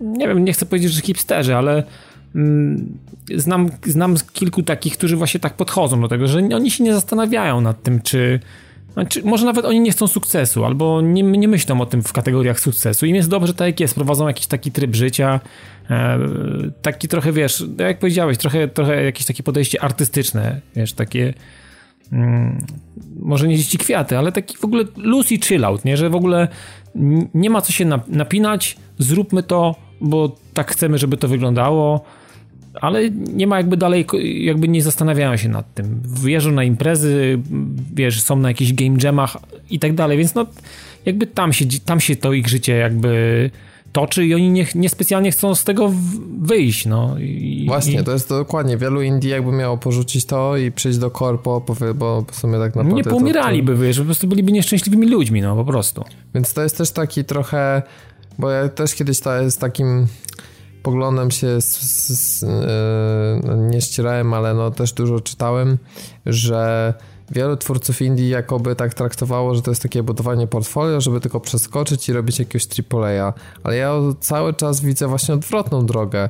Zobaczcie, jak dużo ludzi, którzy już w branży siedzieli właśnie w tych dużych projektach, odchodzi albo do innych branż zupełnie, albo sobie emeryturę robią, tak jak z Bioware'u założyciele, albo sobie właśnie przychodzą, tak jak wielu na przykład twór, twórcy, wiesz, nie wiem, Wiedźmina robią na przykład mniejszą grę, e, twórcy Daleko nie szukać jakiś Mass tak. Effecta na przykład właśnie trylogii też, też są nie, nieraz nawet w jakichś tam, wiesz, mniejszych studiach. No starają się jednak trochę zmienić ten świat i otoczenie. I jakby tak nie widzę, żeby to działało bardziej w drugą stronę. Chyba jednak ten transfer jest, jest mimo wszystko do tego indie i oni też muszą się z tym mierzyć, że będzie inny, inny budżet, inna technologia, inne też jakby takie dopracowanie produktu końcowego, ale chyba są szczęśliwsi tak w tym wszystkim, no bo sami no wiemy, że tra, to ja ci powiem, nad takimi że... grami AAA to jest straszny taki, wiesz, pot i płacz i zgrzytanie zębów, więc więc no może to z tego też wynika, nie? Ja ci powiem, że ci się dobrze wydaje, bo ja mam znajomego, który zajmuje się właśnie robieniem gier studiu, które jest niezależne i robią takie no, gry, które wychodzą na, na różne platformy, zaczynali od mobilek, obecnie są na konsolach. E, I generalnie rzecz biorąc, jak z nim ostatnio gadałem, to on mi powiedział, że on mógłby ze swoim portfolio przejść do jakiegoś dużego dewelopera, ale on by zginął. I on, on w tej chwili no, po prostu siedzi i robi gry, które chce robić, co sprawia, że on się realizuje i może jego wyniki finansowe, tak nazwijmy to jako, jako jednostka, nie są jakieś takie ultra hiper, jak gdyby przeszedł do naprawdę jakiegoś wielkiego molocha, ale on się po prostu realizuje, zarabia tyle, ile chciałby zarabiać i jest naprawdę z tym wszystkim bardzo szczęśliwy. No, no więc o to właśnie chodzi. I jeżeli tak dużo ludzi będzie chciało podążać tą drogę, to znaczy, że nie będzie komu robić tych AAA-ów. Albo, że ci ludzie, którzy będą robić te AAA, nie będą dostatecznie dobrzy, żeby pociągnąć ten temat i potem będziemy mieli takie babolki jak Andromeda, które po prostu są starciem ludzi, którzy Gra zrobili swoją robotę dobrze z, z starciem ludzi, którzy nie zrobili roboty dobrze albo wcale. No, no więc ja więc to jestem ciekawy, czy, bo, bo zobaczcie, z jednej strony ludzie dają się nacinać na to, że gry są niedorobione w niepremiery, że trzeba czekać na patche, ale, ale kupują. No, Ghost Recon Wildlands się sprzedało świetnie, For Honor nieźle. Mass Effect też w sumie się źle nie sprzedał, więc, więc no chyba ludzie... Więc jakby ten proceder będzie się powtarzał, no do jakiegoś... No, ludziom pewnie... nie przeszkadza może tak to do końca, tak No naprawdę. dokładnie. Może tak być, czy to w ogóle nie ma...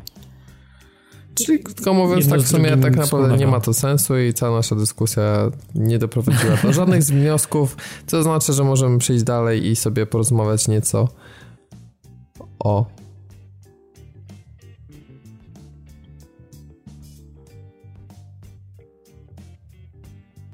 Ale właśnie Top Gear czy Grand Tour też tak często kończy, że pokazali jakiś test i wiesz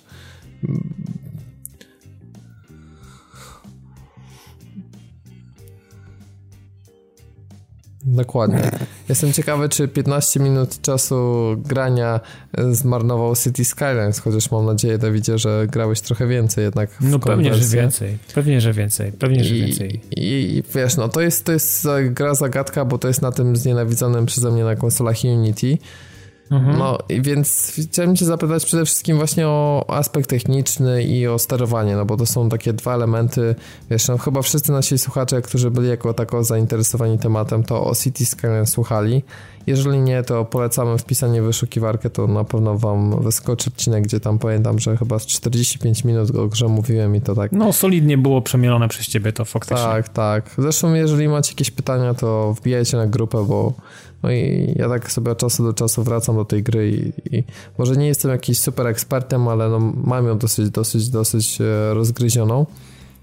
E, no a ty, Dawidzie, no tak się napalałeś, tak się napalałeś. No napalałem i, się, napalałem się. I, i, i, i dalej się i było jarasz? to warte, i, i, było to, i było to, było warte to, tego napalania się, bo a, znaczy pamiętam jak rozmawialiśmy na ten temat i pamiętam, że mm, wiedziałem od samego początku, że będzie brakować mi aspektów stricte produkcyjnych, stricte handlowych i stricte y, tutaj tematów importowo-eksportowych. Takich rzeczy będzie mi brakować i, i z jakąś tam świadomością mm, cały czas y, w takiej świadomości, w, takiej, w, takim, w takim przekonaniu szło, że City Skylines no tego aspektu mocno rozbudowanego nie znajdę. City Natomiast... Skylines, mówiąc brutalnie, nie jest dobrą strategią ekonomiczną jest mm. doskonałym city builderem, jakby, czy też takim, wiesz, do planowania miast. Słyszałem, że, wiesz, prawdziwi planiści wykorzystują tę grę.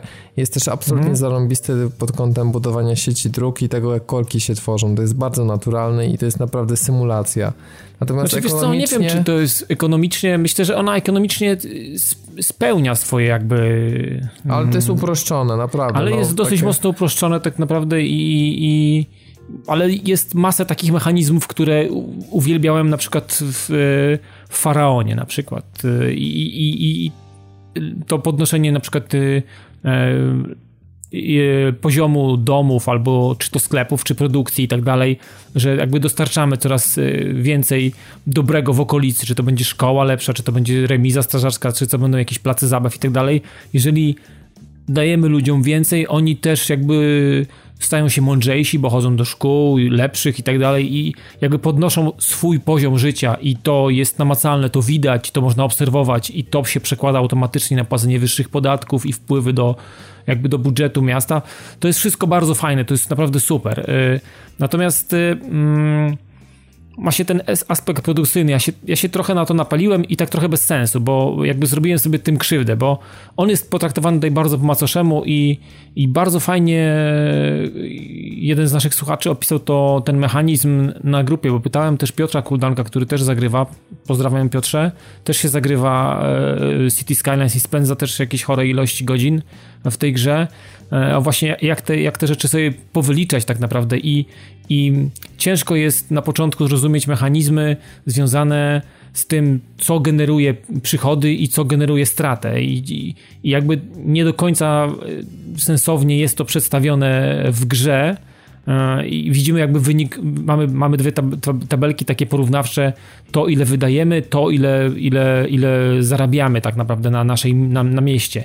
Ale mm, z czego wynika strata i z czego wynika jakby jakby zarobek, bo no, nie zawsze jest na stracie się, ale na czym zarabiamy, jakby nie ma tych informacji. Tutaj trzeba trochę nad tym posiedzieć, ewentualnie nie wiem, czy da się te rzeczy w jakiś sposób wykminić. Natomiast zacząłem się bawić trochę tą produkcją, bo jednak ta produkcja jednak jest możliwa w jakiś sposób i, i te dobra, które są produkowane, czy to będą, nie wiem, e, rzeczy związane typowo z nadleśnictwem na przykład, czy z, z rolnictwem, czy z jakąś inną tam wydobyciem rudy, bo na przykład chyba, chyba te trzy tylko aspekty na początek są dostępne, mm, no to próbuję, próbuję to rozgryźć i, i myślę, że jestem jakby blisko tego, tego rozgryzienia tego mechanizmu, jak to działa i, i że jednak w zależności od tego, na jakim terenie nasza miejscowość funkcjonuje i to, e, jaką produkcję podejmiemy tak naprawdę, ma też znaczenie na to, ile rzeczy importujemy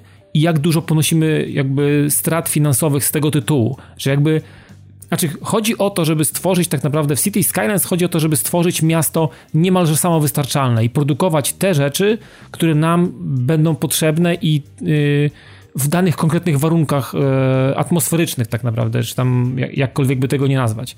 Więc yy, tutaj ten mechanizm jest, y, znaczy jest niejasne na początku. Mi zajęło trochę czasu, żeby to zrozumieć, te, te, zależności, bo zależności jest wiele, jest masa zależności w City Skylines i to jest super, e, że możemy mm, na różne rzeczy wpływać i one jakby ciągną za sobą jakieś tam konsekwencje i to jest bardzo fajne.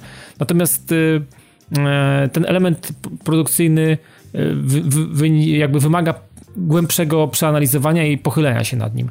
Ale to jakby zostawmy, bo to jest jakby mniej, mniejsze, mniej ważne teraz. Sama gra i tak jak powiedziałeś, to jest super zajebisty city builder, taki naprawdę można się tam absolutnie bawić y, na milion sposobów i to jest, i to jest to jest absolutnie, tego się nie da opisać słowami, to trzeba przeżyć, bo... Dwóch takich mm, samych miast nie zrobisz, nie? To, to nie ma szans, nie ma szans, bo, bo, bo, bo, bo zawsze coś się gdzieś inaczej skonstruuje, coś, gdzieś rozwój pójdzie inaczej, albo, albo inaczej się na osi czasu rozłoży i, i jakby to kaskadowo definiuje, powoduje, że musisz podjąć jakby inne kroki i, i jakby nie da się powtórzyć jakiegoś, jakiegoś, jakiegoś zagrania. To nie jest Call of Duty czy Battlefield, nie? Czy, czy jakaś kampania w jakiejś grze, więc no tutaj, tutaj za każdym razem, mimo że możemy wystartować za każdym razem na tym, na tym samym terenie, który nam jest gdzieś tam e, zdefiniowany i jest możliwe do ogrywania, to, to za każdym razem ja chyba rozpocząłem 7 czy 8 różnych e, gier na jednej mapie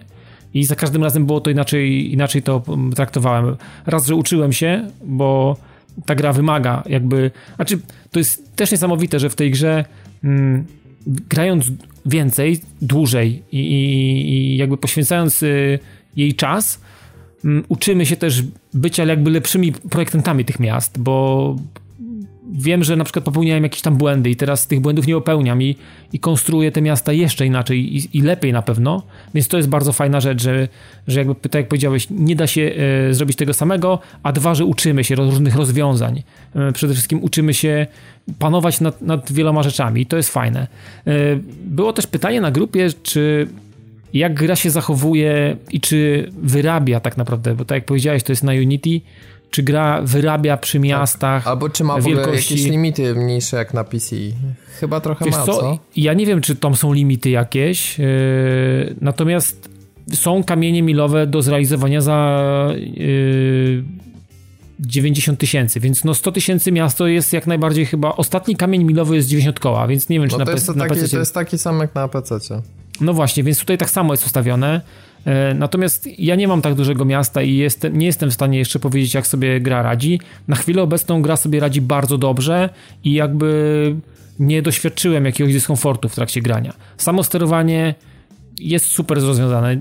Jest mniej klikania, na przykład mogę porównać do Tropico. Tropico 5, mm, ale to też wynika z tego, że jest bardzo rozbudowany handel i produkcja i wydobycie, jakieś takie różne pierdoły, więc jakby ten element samego handlu i, i, i jakimiś takimi transportowymi tematami jest bardzo rozbudowany, więc tam się dużo klika, a tutaj jest to bardzo, bardzo fajnie przemyślane i, i zoptymalizowane, że tego klikania jest naprawdę niewiele i nie musimy spędzać e, tego czasu na tych, na tych zakładkach, na tych oknach, tylko możemy spokojnie poświęcić czas na przyglądanie się domom, e, patrzenia na, na, tego, co się dzieje w konkretnej okolicy, poczytać sobie możemy coś, kliknąć na sobie na konkretny dany dom, zobaczyć, kto tam mieszka, czy to są już ludzie wykształceni, czy nie, czy tam się po, pojawiły się dzieci. Więc to generalnie mamy czas na wszystko i nie musimy spędzać gry na klikaniu i co chwilę dostosowania czegokolwiek w grze i żeby, żeby to w jakiś sposób, mm, wiesz, no konsekwencje tego, żeby zaraz nam wchodziły w życie. Jeżeli coś się złego dzieje, wchodzimy, klikamy, sprawdzamy, patrzymy, jest akcja, jest reakcja i momentalnie widzimy wpływ e, tego, co wykonaliśmy w, jakby w grze, więc to jest akurat dla mnie super. Natomiast mm, zastanawiam się nad jedną rzeczą, bo cały czas City Skylines jest chwalone przede wszystkim za ogrom mm, tych dodatków, nawet tych nieoficjalnych. Modów szczególnie. Modów, tak. Wszystkich tych modów i że one naprawdę, to, to jest w ogóle mega bajer i, i, i jest takim ogromnym boosterem dla tej gry. Jest, e, bo ona z czasem się nudzi, wiesz, a to jednak dodajesz sobie nowe feature'y, czy domyślam to wizualne, się, czy nowe się. mapy sobie wgrywasz, czy tak jak ja mówię, no. Ja na przykład mam pierdolca na punkcie sterowania ruchem.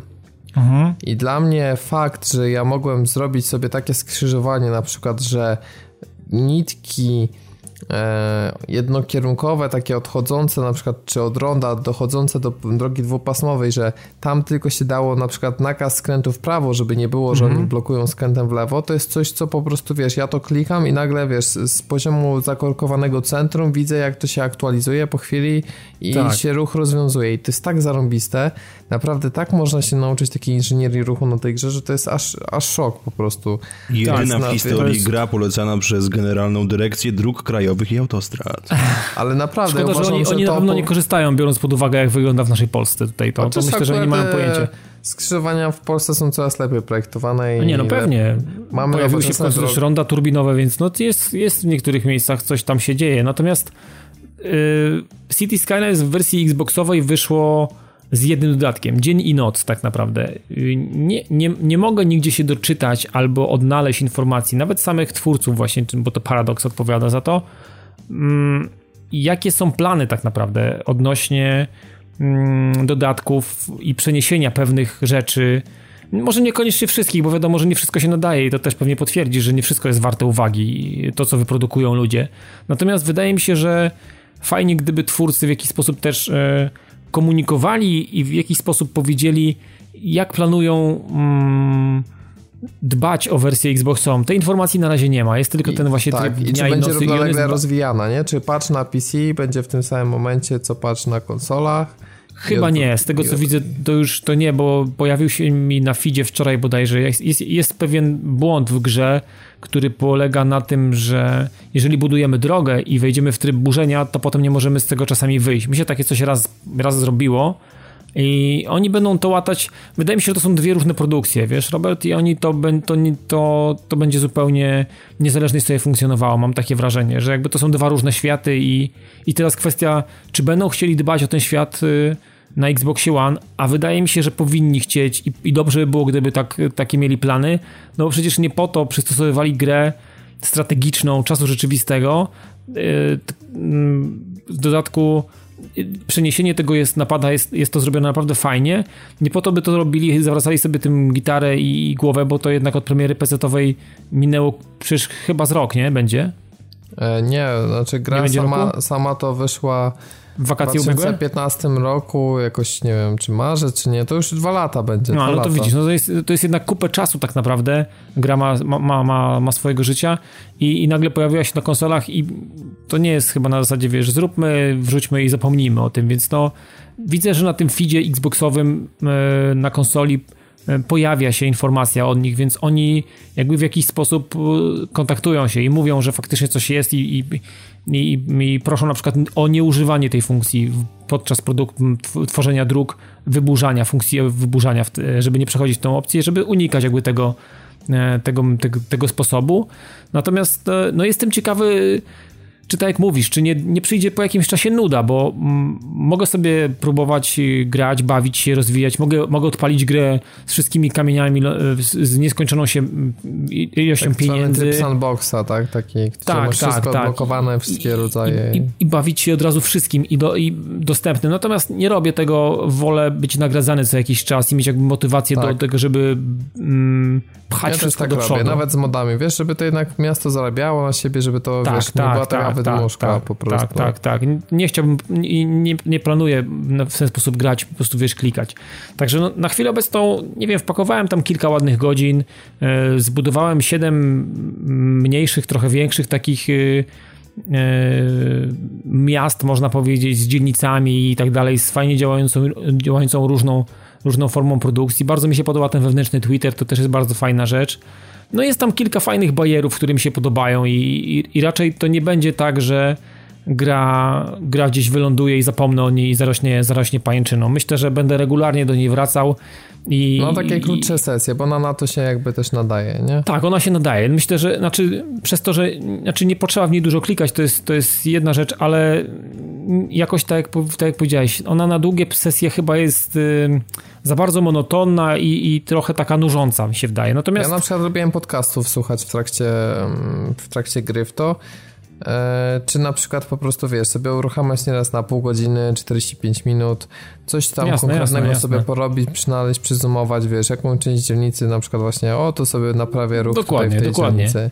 Dokładnie. A to sobie coś tutaj To, to się zrobię. do tego bardzo fajnie nadaje i ja też tak. robię takie, mam taką listę to do i odpalam takie miasto, coś sobie tam grzebnę, zapisuję i patrzę jak to funkcjonuje, zapisuję i, i jakby gram sobie w coś innego. Także E, także to się, to, się do tego, to się do tego idealnie nadaje, to jest fakt. Ciekawe Więc póki co jestem zachwycony mhm. na razie i chciałbym tylko, żeby twórcy po prostu, tak jak powiedziałem, nie zapomnieli o tej grze i żeby to jednak tak. E, e, dostało jakieś tam minimalne chociażby wsparcie i żeby pojawiały się nowe, nowe, nowe, nowe zawartości. No właśnie. Mówię, może nie życzę 18... wszystkiego, nie ale... życzę sobie wszystkiego, ale fajnie, żeby coś się pojawiało. No. 18 maja wychodzi nowy dodatek, bo to już data jest e, potwierdzona i to jest bardzo niedługo. E, nazywa się Mass Transit. I, to jest, on... Mówisz o pasetowej wersji, tak? Tak, tak. Mhm. Więc jestem ciekawy. Na razie nie ma niestety właśnie żadnej komunikacji o, o tym dodatku. No nie ma, nie ma, bo ja też szukałem wersji na Xboxa, ale to, co będzie tam bardzo ciekawe, to będą takie huby transportowe, czyli możesz mieć na przykład dworzec autobusowy, który ma tam 8 jakby peronów i zaraz do tego masz stację na przykład kolejki naziemnej, czyli takie, wiesz, takie huby po prostu. Mm -hmm, Będziesz mógł robić wyciągi, więc albo takie w miastach jak na Expo są gdzieś, albo właśnie w górskich miasteczkach to fajnie będzie działało. Sterowce to akurat mi się mniej podobają, ale będzie też dużo rodzajów nowych dróg, nawet będziesz miał domyślnie takie narzędzia, które będą za darmo dodane w darmowym patchu, y, które będą ci pokazywać jak e, rozkładać siatkę dróg, żeby wykorzystać tą, tą siatkę na budynki optymalnie Chodzi o to, żeby mhm. nie mieć przerw jakby pomiędzy jasne, tym. Jasne, jasne, jasne. E, więc, więc będzie, będą tam też nowe rodzaje dróg, więc, więc sporo takich usprawnień właśnie pod kątem jakby rozkładania ruchu i to naprawdę może być bardzo fajne, więc mm, więc no jestem po prostu ciekaw jak to, jak to wszystko wypali i planuję raczej nabyć ten dodatek i, i po prostu też, też może jeszcze powiem parę słów, czy jak się gra jakby zmieniła, nie? Oni sami Jasne. mówią, że rzeczy, które, wiele rzeczy to jest inspirowane właśnie modami, ale mówią też, mają bardzo fajną zasadę, że jeżeli jakiś feature jest zainspirowany modem, to on nie będzie jako część płatnego dodatku, tylko to będzie w ramach darmowego patcha, który jest dostępny dla wszystkich. Okay, w ten sposób. To jest no to bardzo to jest, fajne, to jest bardzo fajne podejście i takie fair, prawda? Żeby nie było, mhm. że darmowy mod ma, wiesz, jest skopiowany i nagle coś jest tutaj płatne. Jasne. Więc, więc czekamy, no i cieszę się, że jednak ta konsolowa wersja wyszła. Skoro się udało na Xboxa, to powinno jeszcze wyjść na PS4 w sumie i ciekawe, może kiedyś tam wyjdzie. Może wyjdzie. Takich planów chyba nie widziałem, nie ma takiej informacji na chwilę obecną. A czy na PS4 wyszła gra Planet Base, czy to jest tylko i wyłącznie na Xbox One? Yy, wiesz co, tego nie powiem ci, bo nie wiem, yy, ale być może też się to pojawi. Na chwilę obecną yy, premiera Planet Base jest yy, chyba ustawiona na 3 maja, z tego co mi się wydaje. No i gra mm. wyszła już w październiku 2015 roku na PC. Tak, tak, tak. I ona tam była, znaczy ona z tego co wiem, z tego co poczytałem i dowiedziałem się też e, od e, znajomych ludzi, że mm, ona na PC-tach e, przecierała sobie szlaki w jakiś sposób i ona nie była, nie była grywalna do końca. Wersja konsolowa trafiła, można powiedzieć, po, po wszystkich tych poprawkach, po wszystkich tych ulepszeniach, które, których tak naprawdę wymagała, żeby, była, żeby być sensowną grą strategiczną, tak naprawdę z, z prawdziwego zdarzenia, bo to jest, y, to jest taka strategia. Tu jest właśnie to, czego, czego nie ma w Skyline. Tu jest, tu jest ważny aspekt przede wszystkim produkcyjny, wydobywczy i, i, i wszystkie ścieżki handlowe. To jest, to jest coś, bez czego tak naprawdę no nie przetrwa nasza cywilizacja, nasza kolonia, którą na, na, na mapie którą będziemy próbowali, że tak powiem, utrzymać e, w każdym, w każdym z tych aspektów. Generalnie gra jest zrobiona w ten sposób, że mm, na czterech, na, na jednej z czterech planet, które mamy dostępne w grze, mm, panują oczywiście na tych planetach panują różne warunki atmosferyczne, więc y, one mają jakby swoje, swoje takie mm, są charakterystyki i lądujemy takim, takim podem, takim jakimś lądownikiem, gdzie mamy konkretną ilość osób, e, konkretną ilość robotów i konkretną liczbę surowców. E, bo oprócz, e, wiadomo, wszystko się dzieje w kosmosie, jest to rok jakiś tam z, z kosmosu, nie? Więc, więc jakby są nowoczesne technologie, są, możemy wytwarzać rzeczy, których dzisiaj ludzie nie wytwarzają albo wytwarzają tylko i wyłącznie w celach eksperymentalnych, chociażby, nie wiem, hodowanie sztucznego mięsa i jakieś takie, jakieś takie dziwne rzeczy. Mm, więc tutaj dostajemy pewną paczkę surowców i do tego mamy trzy rodzaje w grze tak naprawdę do samego końca i jakby więcej nie ma. Robotów, które nam mogą po pomagać przede wszystkim ludziom. Mm, e, czyli roboty, które kopią, roboty, które naprawiają, czy coś konstruują i roboty, które są typowymi takimi wózkami widłowymi, które wożą konkretne surowce czy półprodukty z miejsca na miejsce, ewentualnie pakują je do, do statków handlujących. Generalnie y, dużo, ta gra jest znaczy stworzenie tak naprawdę dobrej dział, tej gry działającej stworzy, y, kosztowało na pewno, na pewno lata, e, lata ro, rozmyślań i jakby roz, rozkminiań, żeby, żeby to było tym, czym jest teraz, bo ilość zależności, ja, tą, ja tę grę streamowałem chyba dwa tygodnie temu, ilość zależności mm, w Planet Base jest po prostu olbrzymia, chłopaki. Tam absolutnie każdy aspekt jest ważny. Nawet to, że ludzie, którzy pracują przy konkretnych maszynach, czy wykonują konkretne funkcje, czy to będzie inżynier, czy to będzie biolog, czy to będzie, nie wiem, y, ktoś, kto chroni bazy przed najeźdźcami i tak dalej.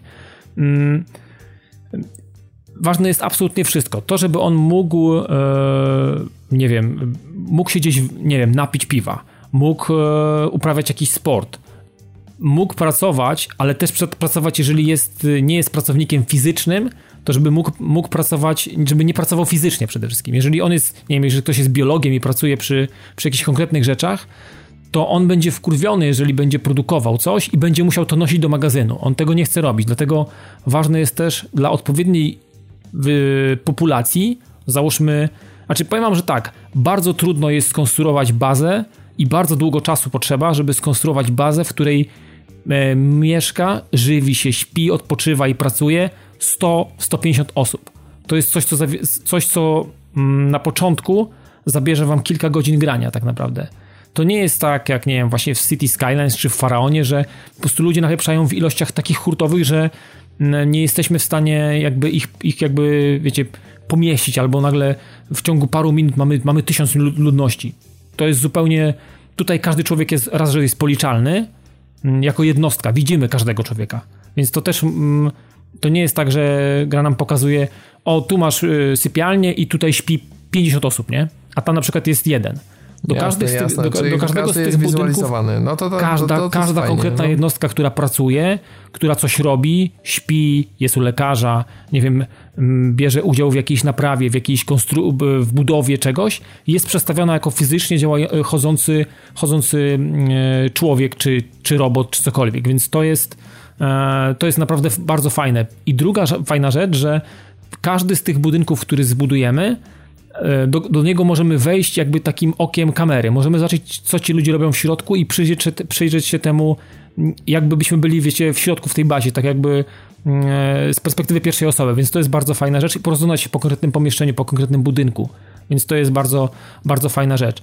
I tak jak powiedziałem, aspekt handlu, tak naprawdę wydobycia, półprodukty, produkty gotowe, które wyprodukujemy, czy to będzie, nie wiem, plastik, czy to będą czy to będzie broń, którą będziemy sprzedawać za grube pieniądze, bo to jest najdroższy chyba element, który jesteśmy w stanie wyprodukować mm, i jakby najdrożej, mm, na, na, e, tak, sprzedać go jakby na, na, największą, na największą kasę. Mm, jest też ważne, żeby zbudować konkretną liczbę lądowisk, żeby zauważyłem w tej grze, znaczy w tej grze też trzeba spędzić kupę godzin. Ja wpakowałem w tę grę nie zgadniecie ile, ale z 40 godzin w tym w ubiegłym tygodniu, w ubiegłe dwa tygodnie tak naprawdę. Wow. E, tej gry znowu, to jest, to jest też taka gra, którą trzeba, trzeba się nauczyć. Jest, e, jest za dużo tych rzeczy, żeby to zrozumieć w ciągu godziny, dwóch, trzech, pięciu, nawet dziesięciu według mnie. Trzeba y, i każda, każdy próg przełamywania tak naprawdę, jeżeli chodzi o liczbę ludności w kolonii, powoduje, że musimy myśleć o czymś jeszcze. Każda, każde, nie wiem, brakujące powietrze, problemy z wodą, problemy z prądem, e, problemy z najeźdźcami, którzy po prostu zabijają nam potem ludzi, bo na przykład, nie wiem, nasza, nasza baza ma takie wskaźniki, że albo jest na niej w ogóle fajnie i fajnie się tutaj mieszka i w ogóle fajnie się tutaj pracuje, albo, albo, albo słabo, ten wskaźnik on pływa sobie i jest wskaźnik takiego prestiżu, czyli jak jesteśmy postrzegani na, na tle innych baz albo innych planet w, w, gdzieś tam w uniwersum. E, więc i, im nasza baza jest ciekawsza i lepsza i te wskaźniki są bardzo wysoko, wtedy przyjeżdżają inni, żeby robić rozpierdol z jakiegoś powodu. I, i wybijają na przykład, potrafi przyjechać pięciu, sześciu kolesi, jeżeli jest mało ochrony na bazie i nie mamy odpowiednich e, e, narzędzi w postaci, nie wiem, skanerów i tak dalej, ci, ci jakby ochroniarze nie mają tych skanerów, to nie są w stanie ich szybko namierzyć, więc jeżeli oni się nam pojawią w bazie, to oni dzięki specjalnym maszynom, które im konstruujemy gdzieś tam e, w ich pomieszczeniach tych, e, tych pracowników, wiedzą, którymi drzwiami się najprawdopodobniej pojawią, w których drzwiach i, i szybko do nich po prostu polecą i ich spacyfikują. Jeżeli tego nie mamy, to ginie na przykład 20-30 osób. I to w przypadku takiej bazy może spowodować nawet oklęskę całej kolonii. 30, wystarczy, że zginie, nie wiem, 10 zwykłych pracowników, 5 inżynierów i na przykład 6 biologów, którzy, 6 biologów, którzy, którzy, którzy pracują gdzieś tam przy, przy hodowli żarcia i, i momentalnie wskaźniki lecą, lecą, lecą na dół. Nie ma kto pracować przy konkretnych produkcjach, nie ma kto wozić towaru, nie ma kto ładować na statki, które przyjechały po to, żeby coś kupić i momentalnie cała ta stabilność, którą udało nam się pracować w ciągu kilku godzin, powoduje, że baza umiera w ciągu najbliższych, naj, najbliższych 15-30 minut i tak naprawdę nie możemy praktycznie z tym nic zrobić. Możemy definiować priorytety, kto co ma zrobić, czego ma nie robić, albo jakie produkcje wyłączamy, żeby in, tych inżynierów, inżynierów albo biologów przewalić do innych produkcji. Natomiast to wymaga ogromnej ilości ogrania, żeby móc y, szybko reagować, bo gra nam nie komunikuje tak naprawdę z czego wynikają problemy. Jeżeli chodzi, pojawiają się ludzie głodni, no to wiemy, że jest problem z jedzeniem, albo mamy za mało mm, maszyn, które produkują ciepłe posiłki, bo jeżeli wskaźniki pokazują, że mamy półprodukty, typu warzywa i tak dalej, mamy tego dużo, ale na przykład z tego powstają posiłki ciepłe, i tego, i tego jest mało, to już pojawia się jakiś tam problem. Natomiast jeżeli ogólnie ludzie są niezadowoleni, to gra nam nie mówi dlaczego. E, musimy sobie wejść w taki specjalny panel, gdzie są różnego rodzaju wykresy i tego jest 5 razy więcej niż w City Skylines i możemy sobie mm, zobaczyć, czy ogólne niezadowolenie z czym jest powiązane. Czy na przykład spadła ilość robotów, które mm, noszą, noszą na przykład towary i muszą wykonywać to ludzie, więc automatycznie spada ich poziom zadowolenia. Albo na przykład y, z jakiegoś powodu mamy bardzo dużo warzyw i różnego rodzaju mm, półproduktów, y, jeżeli chodzi z, z grupy spożywczej, ale nie generuje nam się odpowiednia ilość posiłków ciepłych, więc okazuje się, że w stołówkach najprawdopodobniej yy, źle kolejkowane są, albo jest ich za mało, te automaty, które wytwarzają to. Powiem wam, że powiem o tej grze można opowiadać godzinami. Jest naprawdę ogrom zależności, ogrom takich rzeczy, na które mm, trzeba mieć cały czas oko i odradzam granie na trybie przyspieszonym na początku. Jeżeli ktoś naprawdę zainteresuje się Planet Base, a naprawdę z ręką na sercu polecam, jest to jedna z ciekawszych y, y, gier takich niezależnych i już na pewno strategicznych na, konsole, na konsole które, które grałem ostatnie, przez ostatnie tam jakiś, jakiś, jakiś okres. Mm, to, to będzie naprawdę na początku pewnie droga przez mękę, ale ta gra po jakichś kilku godzinach zaczyna oddawać to, co ma w sobie najlepsze i, i tak naprawdę nie potrafimy się od tej gry absolutnie jakby odciąć. No ja wpakowałem 40 godzin, nawet nie wiem kiedy to się wydarzyło i tak i, i szczerze powiedziawszy e, można powiedzieć, że zrobiłem wszystkie kamienie milowe na pierwszej planecie i mam w tej chwili populację ponad 350 osób e, i i jest mi to, znaczy jeszcze kontroluję to. Na chwilę obecną jeszcze to kontroluję i wiem, co się dzieje, wiem, co gdzie postawiłem mm, i wiem, gdzie mam pewnie kilka, kilkadziesiąt już pomieszczeń i one są połączone takimi tunelami, więc mm, możecie sobie zobaczyć jakieś screeny albo zobaczyć sobie jakiś poprzedni, więc y, to jest naprawdę świetna gra. To jest naprawdę świetna gra. Nie spodziewałem się w ogóle, że, że taka malutka jakaś produkcja jest tak złożona i Mm, I tak świetna przede wszystkim, i tak świetna. Także polecam naprawdę na 100%. Bierzcie jak tylko będziecie mogli, to łykajcie od razu. Day one. I gra nie posiada tych błędów, które posiadała w wersji PC-owej, więc to jest bardzo ważne, że e, nie będziemy skarceni za błąd gry, albo na przykład, nie wiem, spadnie priorytet ludzi i przestaną wykonywać coś, albo nagle stwierdzą, że na tej bazie jest tak, tak słabo, i tak beznadziejnie, że umrę z głodu na przykład. Nie będę nosił jedzenia na przykład z magazynu do, do automatów, które produkują to. Takie, takie rzeczy się nie dzieją. Ludzie mają jakąś tam wolę przetrwania i mają i jest tak skonstruowana ta, ta, ta sztuczna inteligencja, że jednak próbują do końca walczyć o to, żeby, żeby tutaj nie zginąć, bo na bazie pojawiają się ludzie, ale nie mogą z niej wyjechać. Chyba, że w czarnych workach, jak zostaną zabici.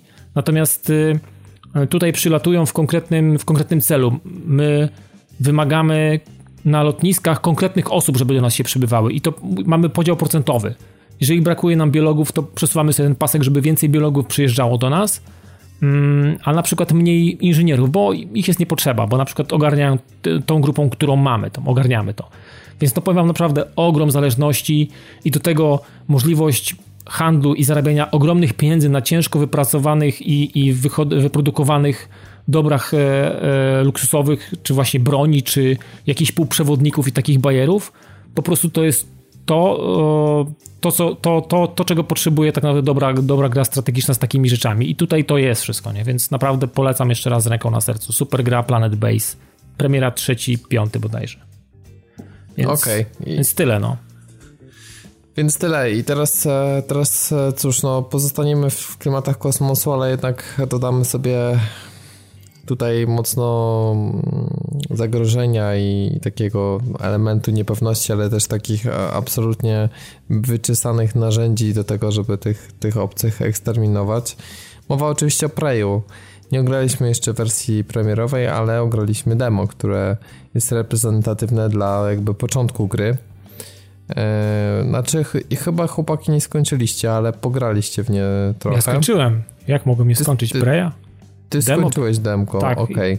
Skończyłem i wywaliłem z dysku bo ty generalnie... coś mówisz, że usunąłeś, ale myślałem, że po prostu, że nie, nie, widziałeś już wystarczająco i stwierdziłeś, że nie, nie, nie, nie, do końca. Nie, nie, skończyłem, y, napatrzyłem się na to, co chciałem się napatrzeć, y, zobaczyłem, jak to wszystko jest skonstruowane, przejrzałem się konkretnie wszystkim aspektom gry, czyli menusom, jak wygląda mapa, czy będzie można po tych hubach skakać plus minus i, i mniej więcej, ale raczej więcej, mm, wiem czego się spodziewać i i jakby preordera nie odwołałem. To tak na mogę na razie na początek powiedzieć. Okej. Okay. Piotrek e, sobie zapisał jakoś tam w demie i nie skończył e, całego. No nie jakoś tam, A... tylko po prostu w menu pauzy jest normalnie opcja, żeby robić save ja, i load, Nawet jest więc... quick save, jest Oczywiście. Piotrek? Jest, tak. Normalnie są duże savey i te takie małe savey. Świetnie, no bo to jest przeniesienie jakby całej mechaniki z dużej gry. Ona tak. się w ogóle, żeby było zabawniej na PS4 ściąga tak samo jak podstawowa normalna gra, z tego względu, że zanim wszystkie dane zostaną zaciągnięte, to można już je odpalić. Świetnie. To nawet ja może sobie pogram.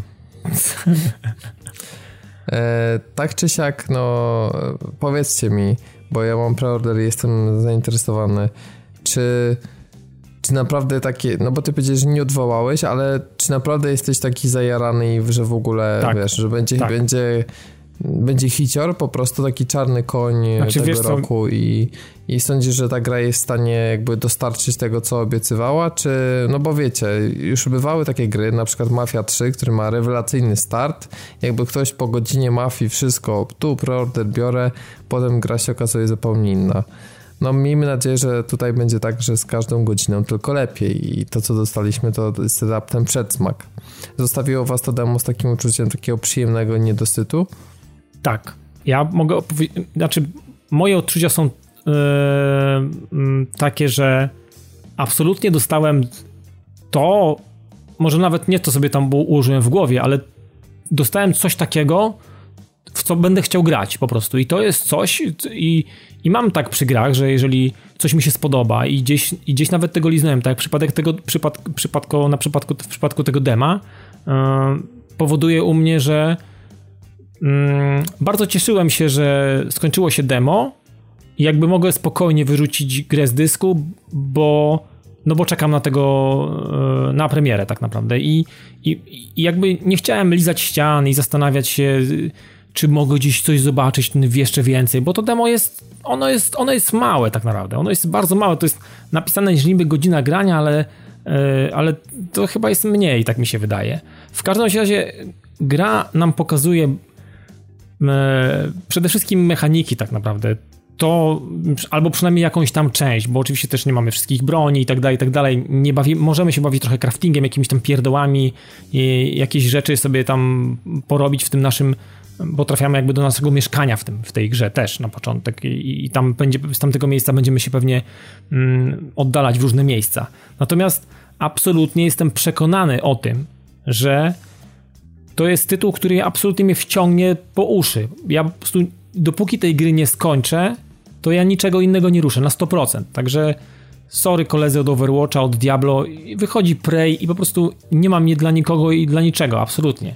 Ja, ma, ja, ja, ja tak z takim przekonaniem, wiesz, y, czekam na, na, na premierę, no. Mimo, że pewnie Piotrek powie trochę o tym więcej, bo on ma jakby lepsze oko ode mnie w takich, w takich sprawach. E, natomiast trzeba powiedzieć szczerze, jak jest i e, demo nie jest demem idealnym.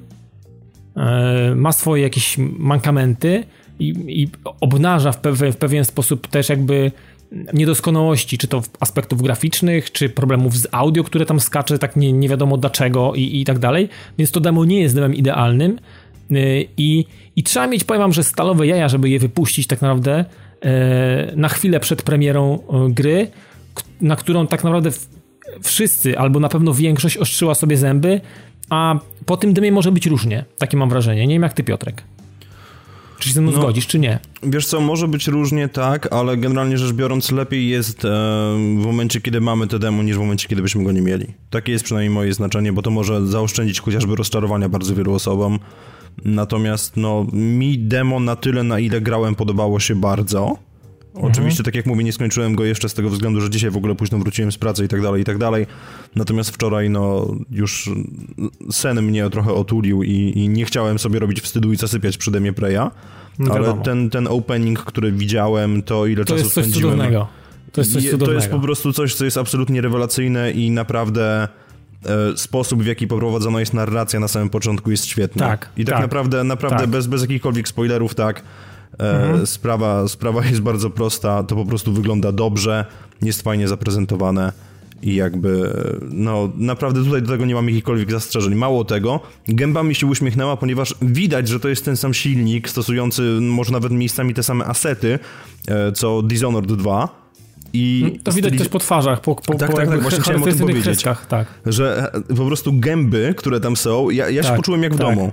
Ja się Tak, absolutnie tak, poczułem tak. jak w domu po tym, jak zobaczyłem te postaci, z tego względu, że no one są jak żywcem wyrwane z Dishonored. Nie są to oczywiście te same modele, ale ten styl jest zachowany i Dokładnie. to jest taki Szczególnie jakby... te- te- ten, ten główny inżynier, który robi ci na początku badania. Wiesz, te trzy pokoje, tam cztery, które, przez które przechodzisz. I ten Tak. główny koleś, który do ciebie gada, ten spec od tych... Po prostu miałem wrażenie, że ktoś po prostu wziął jakiegoś kolesia z Dishonored i po prostu wrzucił go tutaj do gry, no. Z gęby. To jeżeli chodzi o gębę tak naprawdę, o nawet o posturę, o samą konstrukcję e, postaci w grze, jako, jako takiej od strony technicznej, nie? Tak, natomiast no właśnie, jeżeli jesteśmy już od strony technicznej, to trzeba powiedzieć, że niestety, ale ta gra nie wygląda najlepiej.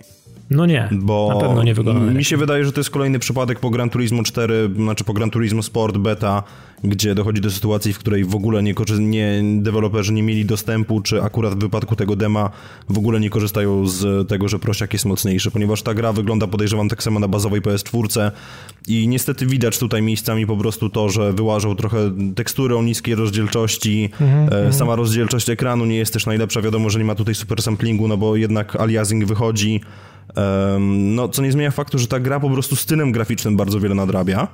I Tak. Jest estetyka, przepraszam najmocniej, estetyka tego wszystkiego jest absolutnie świetna. I to właśnie wyraźnie widać w openingu, bo to w ogóle potem oczywiście e, no, dochodzi do, do, do lekkiego zmianu stylu i nagle wkraczamy w taką nutę art deco, Mhm. ale ogólnie naprawdę jest to świetnie zrobione od strony stylizacji i chylę czoła. Naprawdę, jeżeli wyjdzie jakiś artbook, o istnieniu którego jeszcze nie wiem, to po prostu go kupię i będę siedział i się w to wgapiał. Więc... Znaczy, e, no. Absolutnie się z tą zgodzę. E, e, Zastanawiam się, czy, czy ta gra może wyglądać lepiej, czy po prostu to demo wygląda tak, a nie inaczej, czy, czy w jakiś sposób też, e, wiesz, no twórcy z tym czegoś nie zrobią. Natomiast jakby to w żaden sposób nie wpłynęło na to, e, czy ja w to chcę grać, czy nie chcę grać, bo machało mi się Francuzem bardzo dobrze. No tak, E, machanie Francuzem. W ogóle świetne jest Rzut, to, jak rzucanie, bardzo... Rzucaniem watą, watą cukrową na, na no, mopki jest absolutnie, kurwa, absolutnie to jest sztos dla mnie, to jest po prostu coś niesamowitego, to jest bardzo fajne i potem pociągnięcie tego Francuzem, no po prostu rewelacja, więc to mi się bardzo podoba. A w ogóle radzenie sobie z niebezpieczeństwami w grze, czyli rzucasz watę, watę cukrową na, jakiś, na jakąś rurę, z której leci ogień i spokojnie tego nie ma, możesz przejść, możesz ugasić jakiś pożar, możesz kogoś właśnie zamrozić, możesz zbudować jakąś konstrukcję z tych kulek waty cukrowej, nie wiem, może gdzieś się nawet dostać dzięki temu i tak dalej. E, A masa aspektów typowo deusowych, deusexowych, typu szperanie po kąpach, jakieś drzwi dostępu, jakieś kody. Szpyranie E, czy po ta- kąpach, szpyranie po szafkach. W ogóle bardzo mi się też podoba ten system, który też jest w zasadzie żywcem wyjęty jeden do jednego z Dishonored, ale właśnie to, że sobie HP odbudowujesz po prostu jedząc jakieś rzeczy czy pijąc Tak, napoje. tak, Super To tak, jest świetna sprawa, sprawa, no. bo jeżeli Fajnie. przed wyjściem z domu zajrzysz sobie do lodówki i wyciągniesz z niego jakieś żarcie, no to spoko Jabłko jesteś do dokładnie. przodu. Tak, tak, tak. To, to, jest, to jest w ogóle super. Tak samo e, mm, nie wiem, czy udało ci się levelować. Znalazłeś te, te takie rzeczy, które te punkty, które można wymienić na, na ulepszenie się czegoś. Jeszcze nie. Chowa to drzewko jest, tam są chyba trzy drzewka z tego co pamiętam, trzy różne drzewka i, i tego oczywiście jest trochę, więc y, mm, możemy, możemy, możemy tak naprawdę ustawić swoją postać, nie, postać niemalże od samego początku, więc y, generalnie fajne jest to, że mamy podobnie jak w Far Cry'u takie, takie trzy różne drzewka i możemy to pchać po swojemu, tak naprawdę wybrać sobie, którą, którą ścieżkę będziemy szli najpierw i jakby ładować te punkty. Więc ja chyba osiągnąłem mm, nie wiem, tam mam wrażenie, że udało mi się odblokować chyba z 6 czy różnych, czy 6 czy 7 takich różnych rzeczy w tym, w tym demie, więc trochę tego znalazłem i mogłem się po- po- pobawić i zobaczyć jak to, jak to funkcjonuje. E, Standardowo koło takie jak Far Cry'owe do wyboru broni i przypisania czegoś na szybko do krzyżaka, więc no dużo takich fajnych rzeczy, ale dla mnie najważniejsze jest to, że y, gra łączy sobie y, rzeczy z produkcji, które uwielbiam, czyli jest to Bioshock, znaczy Deus Exa może nie uwielbiam, ale mhm. E, cenię sobie jakieś rzeczy, które w Deusie były. Podobnie, podobnie zorganizowany plecak e, i przewalanie tych rzeczy w, plecaku, konkretne krateczki, że wiesz, ile tego ci wejdzie tak naprawdę do tego plecaka. Więc to są typowe takie deusowe rzeczy.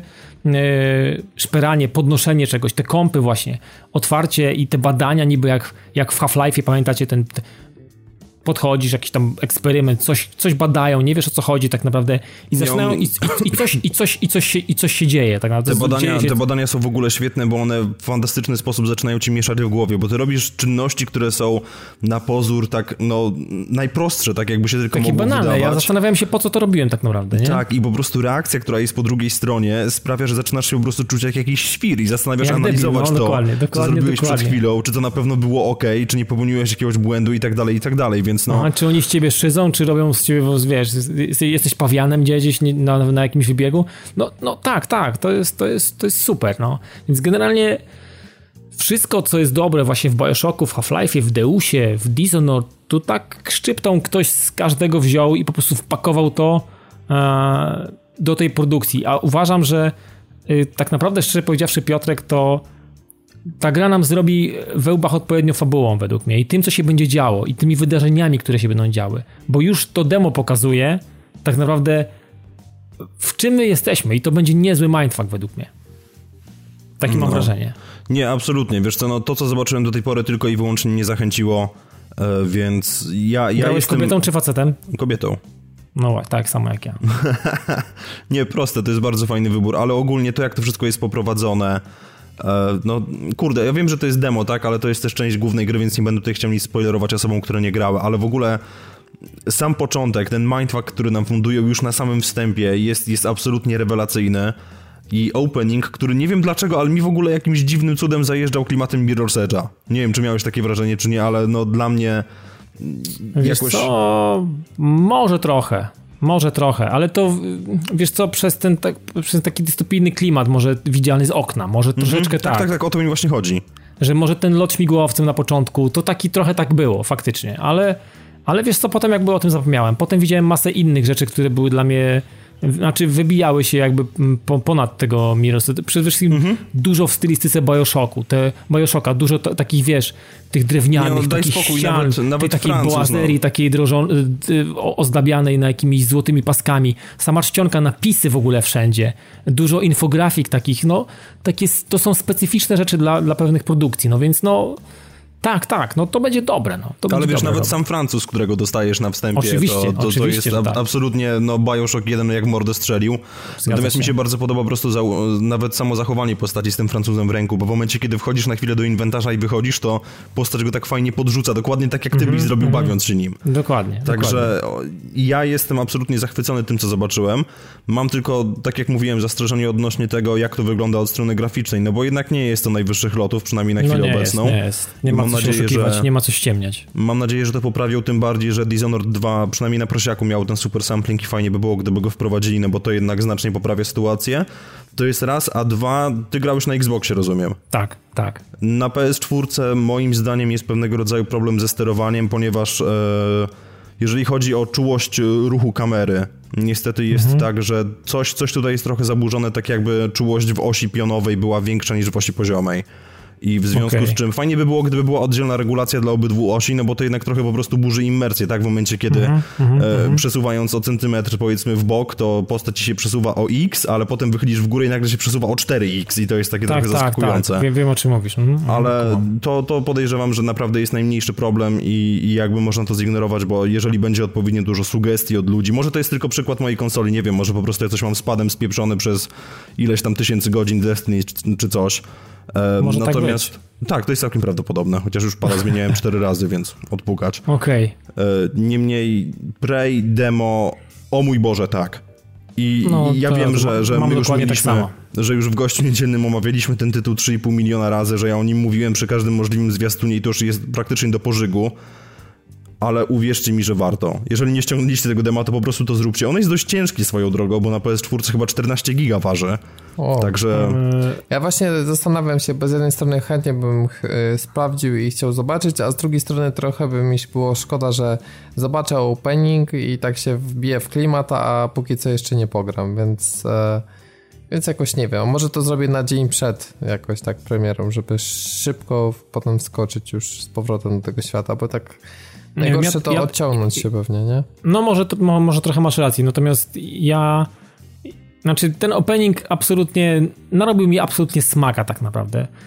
To, co, co możemy zrobić w tym demie, to, to, co, to co widzimy tak naprawdę, powoduje, że no, ja wyczekuję strasznie y, tej premiery. No, nie wiem dlaczego tak jest. Y, może akurat w moim przypadku tak to, ale nie tylko widocznie nie w moim. No, Piotrek ma tak samo, że jakby no po prostu dla nas to jest wow, no. Dla mnie to jest wow. To jest, to jest produkcja, którą, którą na pewno będę dużo wspominał i, i pewnie będę przez następne kilka ładnych lat na pewno o niej, o niej mówił i nawiązywał do niej pewnie w jakichś tam sprawach. Więc no, wydaje mi się, że to ma prawo się udać i, i to się chyba uda, mam takie wrażenie. No. No, ja mam podobnie i wydaje mi się, że po prostu za przeproszeniem Arkane Austin, tak, bo chyba to jest jakiś oddzielny oddział, który został tak, stworzony tak, tak, tak, jakiś tak. czas temu, który właśnie przejął development Preya. Ja mam wrażenie, że oni za przeproszeniem nie są miękką pałą robieni i po prostu, no... Tak jest. Też mam to będzie wrażenie. naprawdę, to będzie dobra gra, bo przynajmniej takie, takie znamiona nosi ten początek, który... Oczywiście tutaj jakby osoby, które grały w poprzedniego Preya, tak, gdzie mieliśmy po prostu jakiegoś Indiańca płąkającego się po, po statku kosmicznym, mogą być oburzone, że w sumie jaki to jest Prey, ale wydaje mi się, że jako duchowy spadkobierca, bo to chyba zresztą w założeniach wychodziło tak, że to ma być ten duchowy spadkobierca, jako to i, i, i mix Bioshocka i Deus Exa e, razem z Dishonored, no o Boże, to jest absolutnie świetne. No. Także ja swój preorder też zatrzymuję i do tego stopnia, że nie wiem na, na, co mi pozwolą finanse, ale obawiam się, że jeżeli zostanę postawiony przed wyborem czy PS Plus, który mi się skończył, czy Prey, to kupię Preya, mimo wszystko. No, no właśnie. Sensownie, Czyli... sensownie to ma to sens. Także e, tyle chyba, no to więcej nie powiemy nic, Robert. Tak, chyba. a powiedz mi, e, jak wygląda sprawa z Outlastem e, dwójką, którą chcesz omawiać? Czy to są bardziej takie pierwsze wrażenia, jak rozumiem, tak? Póki co. Znaczy, wiesz co, ja, czy ja mówię, czy to, są, to chyba nie będą nawet pierwsze wrażenia, bo, bo, bo pograłem dość sporo, chyba też zdychę wpakowałem w to już. E, może 7, może 8 godzin, więc jeżeli chodzi o Outlasta, znaczy nie, nie, nie, skończyłem gry, więc jakby nie chcę jeszcze się podejmować jakby ogólnej opinii o, o, o, samej produkcji, bo pewnie nie widziałem wielu rzeczy, które są ważne, żebym je zobaczy, zobaczył, bo, bo gra jest na tyle kontrowersyjna, że jeszcze wszystkich, wszystkich pewnie tych złych i tych wszystkich be, beznadziejnie ohydnych rzeczy nie widziałem jeszcze w tej grze, więc yy, myślę, że jak ukończę ją, mam nadzieję, że do Preya mi się uda ją skończyć, yy, bo jestem gdzieś w połowie, wydaje mi się. Chociaż nie wiem, jest, jest achievement za zrobienie tej gry w 4 godziny. Ja nie wiem, czy to jest, jak to jest możliwe, że ja już jestem, mam tyle czasu, a gram na jakimś jest normalnym poziomie. gry po prostu, na pewno. Takie może, achievementy może. nigdy się nie robi za pierwszym razem. Ja wiem, ale, ale, ale, ale to wydaje mi się, że to jest, y, to trzeba naprawdę bardzo szybko napieprzać, żeby to zrobić w 4 godziny. No ale mniejsza o to.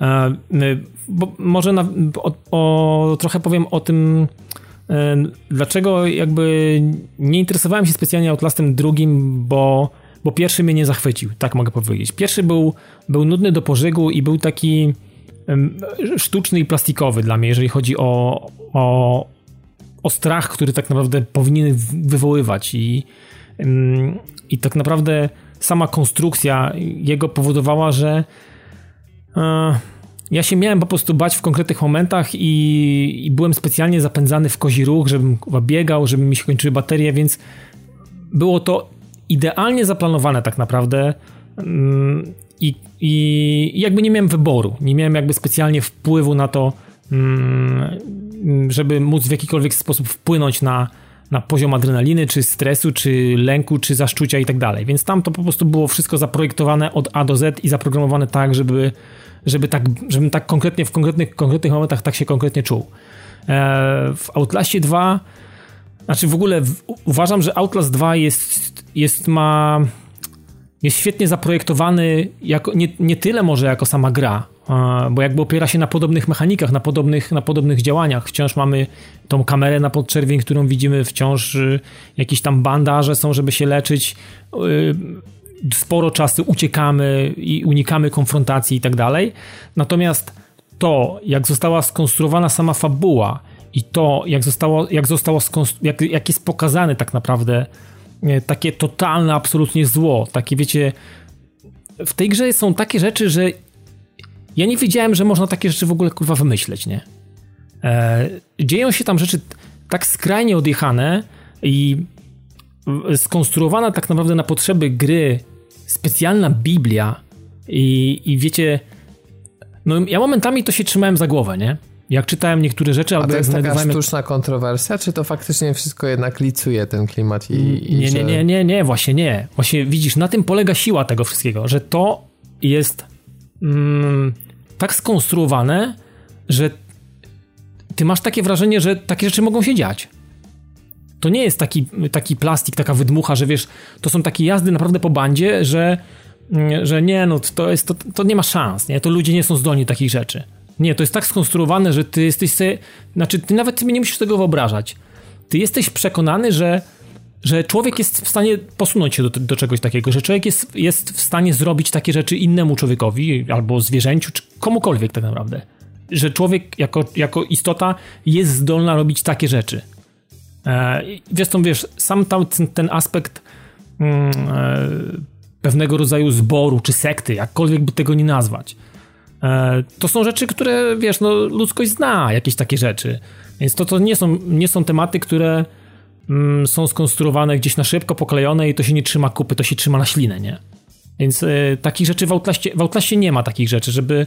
Znaczy, nie ma poczucia, że.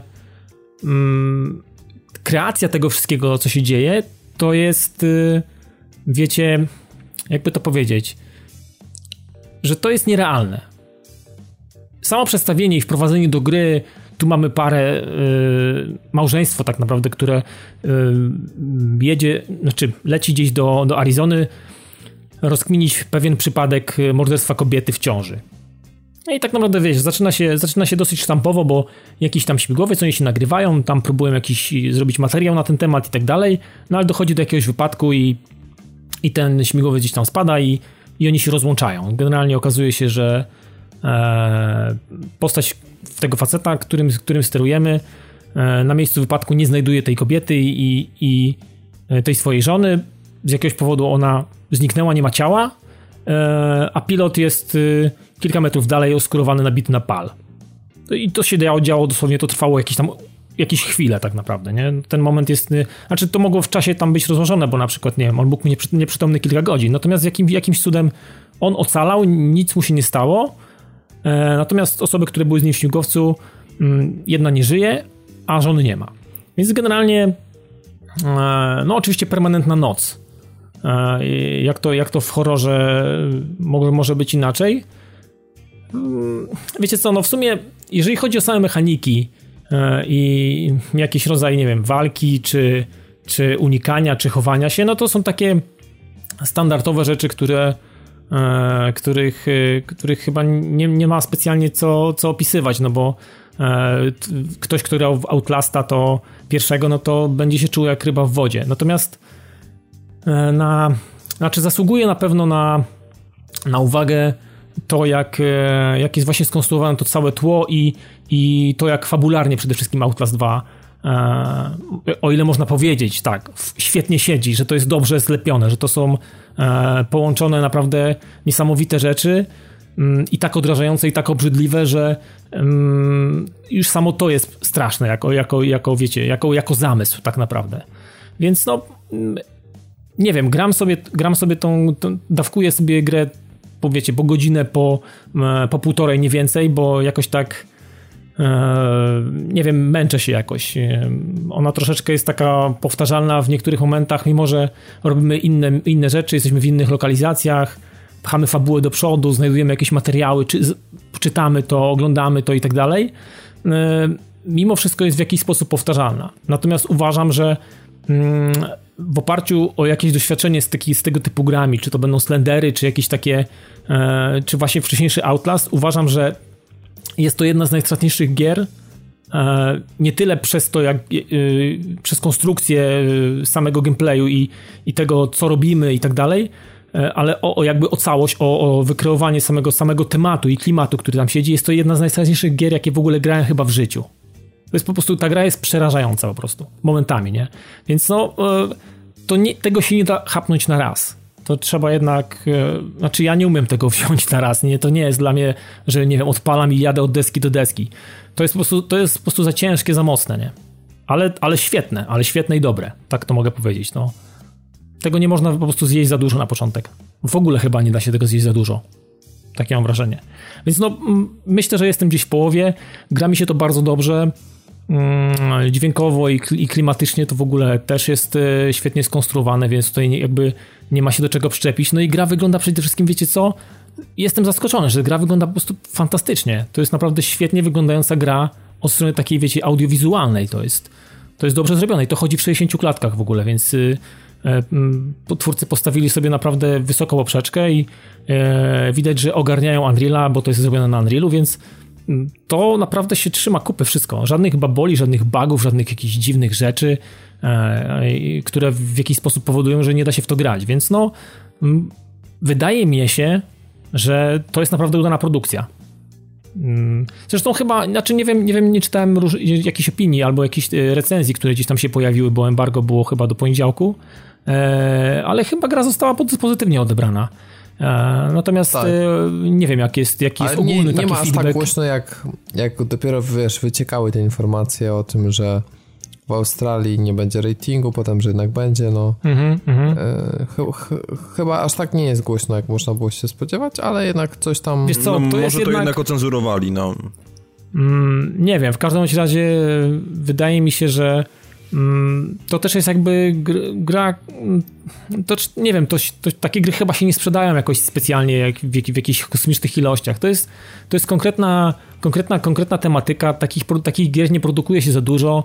E, wiecie, no to, znaczy, to jest, wiesz, no, gra, no, rezi, to jest gra dla dojrzałego dojrzałego emocjonalnie człowieka. Tego Resident... nie można pokazać dzieciom. To nawet nie jest Resident, Piotrek. No właśnie chcę o tym powiedzieć, że Resident się tam relatywnie nieźle sprzedał, ale to mogło wynikać z faktu, że on nie jest aż tak hardkorowy. No bo z tego, co ja Dokładnie. czytałem o Outlaście, no to tam już naprawdę wszystko jest grube, tak? Najzwyczajniej nie, w świecie brakuje mi, brakuje mi innego słowa, albo nawet więcej niż grube. Natomiast Resident, no... Jest, jest, znaczy powiem wam tak, mam wrażenie, że twórcy e, twórcy, twórcom było wszystko jedno, co sobie będą ludzie o tym myśleć. Oni po prostu chcieli zrobić taką konkretną grę, z takimi konkretnymi postaciami, z takimi konkretnymi wydarzeniami i po prostu to zrobili. Mieli w dupie, czy nie będzie ratingu, czy będzie rating, y, czy ktoś będzie religijnie obrażony, czy, czy coś.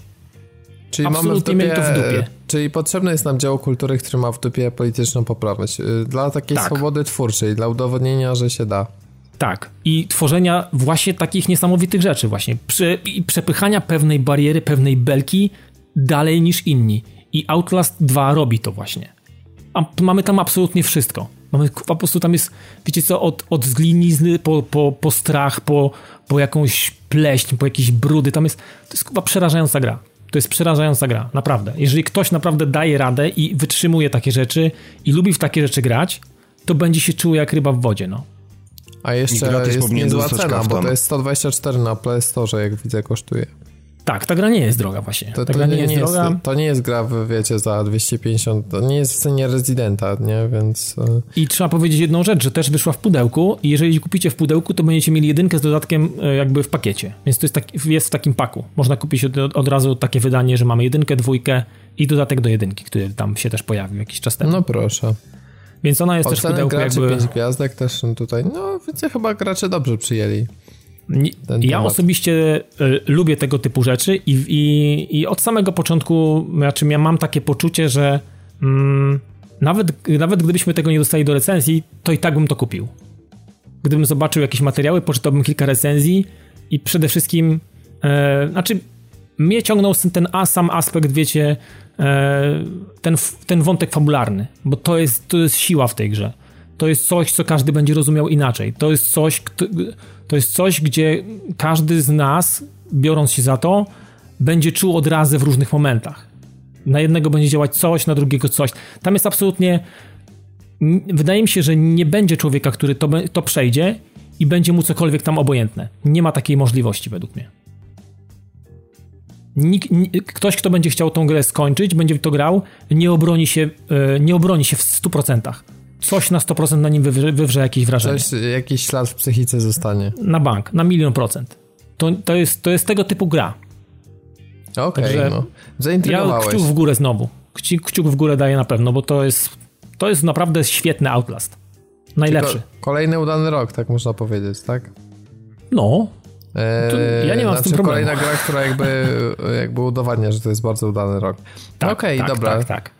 Świetnie. E, to tak naprawdę zostaje nam powiedzieć, że w przyszłym tygodniu w piątek, czyli to będzie e, zdaje się piątego, dobrze mówię? Już piątego. patrzę. Bo no to w, tym, w tym tygodniu, w tym tygodniu w piątek, Robert, zapomniałem, tak, że my podróżujemy tygodniu, w czasie. Dokładnie. Tym, oczywiście, w tym tygodniu 5 maja startuje Prey i to jest najważniejsza premiera, o której mówi, musicie wiedzieć. Jeżeli zaintrygowało was e, opis dema, no to zawsze zresztą możecie sobie też pobrać i kota w worku nie kupować. No chyba, że na PC jesteście, to ten brak dema PC to jest taki trochę zastanawiający. Ja się z, myślę, czy to kolejna nie będzie gra ze spieprzonym portem, bo Dishonored 2 też miał jakieś tam problemy techniczne. No miał, duże. miał, trzeba przyznać, więc, że miał. Więc spodziewam się tutaj najgorszego, więc PC-tów ostrzegamy. Natomiast pozostałych posiadaczy konsol, no to myślę, że nieważne czy Xbox czy PS4 powinno być wszystko ok. I tym samym zamykamy podcast. E, zachęcamy Was do wejścia na padtv.pl, na naszą grupę na Facebooku, śledzenia nas na Twitterze i standardowo, jeżeli chcecie docenić naszą pracę i chcielibyście sypnąć nam groszem lub dwoma, to, to jesteśmy na Patronite. Linki na stronie teraz już tak bardzo mocno dostępne. I tyle. Dziękujemy Wam e, bardzo za uwagę. Życzymy Wam udanej majówki. Mam nadzieję, że się świetnie bawicie i że pogoda nie jest aż taka zła, albo że powódź do Was nie przyszła, bo widziałem jakieś tam nieco takie dramatyczne i przerażające zdjęcia z południa. Mam nadzieję, że wszystko będzie ok. E, no i cóż, no. Pozdrawiamy Was bardzo serdecznie i cieszę się, że mogłem wreszcie powrócić na antenę podcastu więc, e, więc również Was e, bardzo serdecznie pozdrawiam. Nazywam się Robert Fiałkowski i prowadziłem ten 238 podcast, a ze mną nagrywał Piotrek Modzelewski. Dzięki wielkie za uwagę i sorry za moją lekką niestabilność chwilami, ale niestety coś zaczyna mnie brać. I Dawid Maron. Dzięki i do usłyszenia za tydzień. Trzymajcie się. Hej.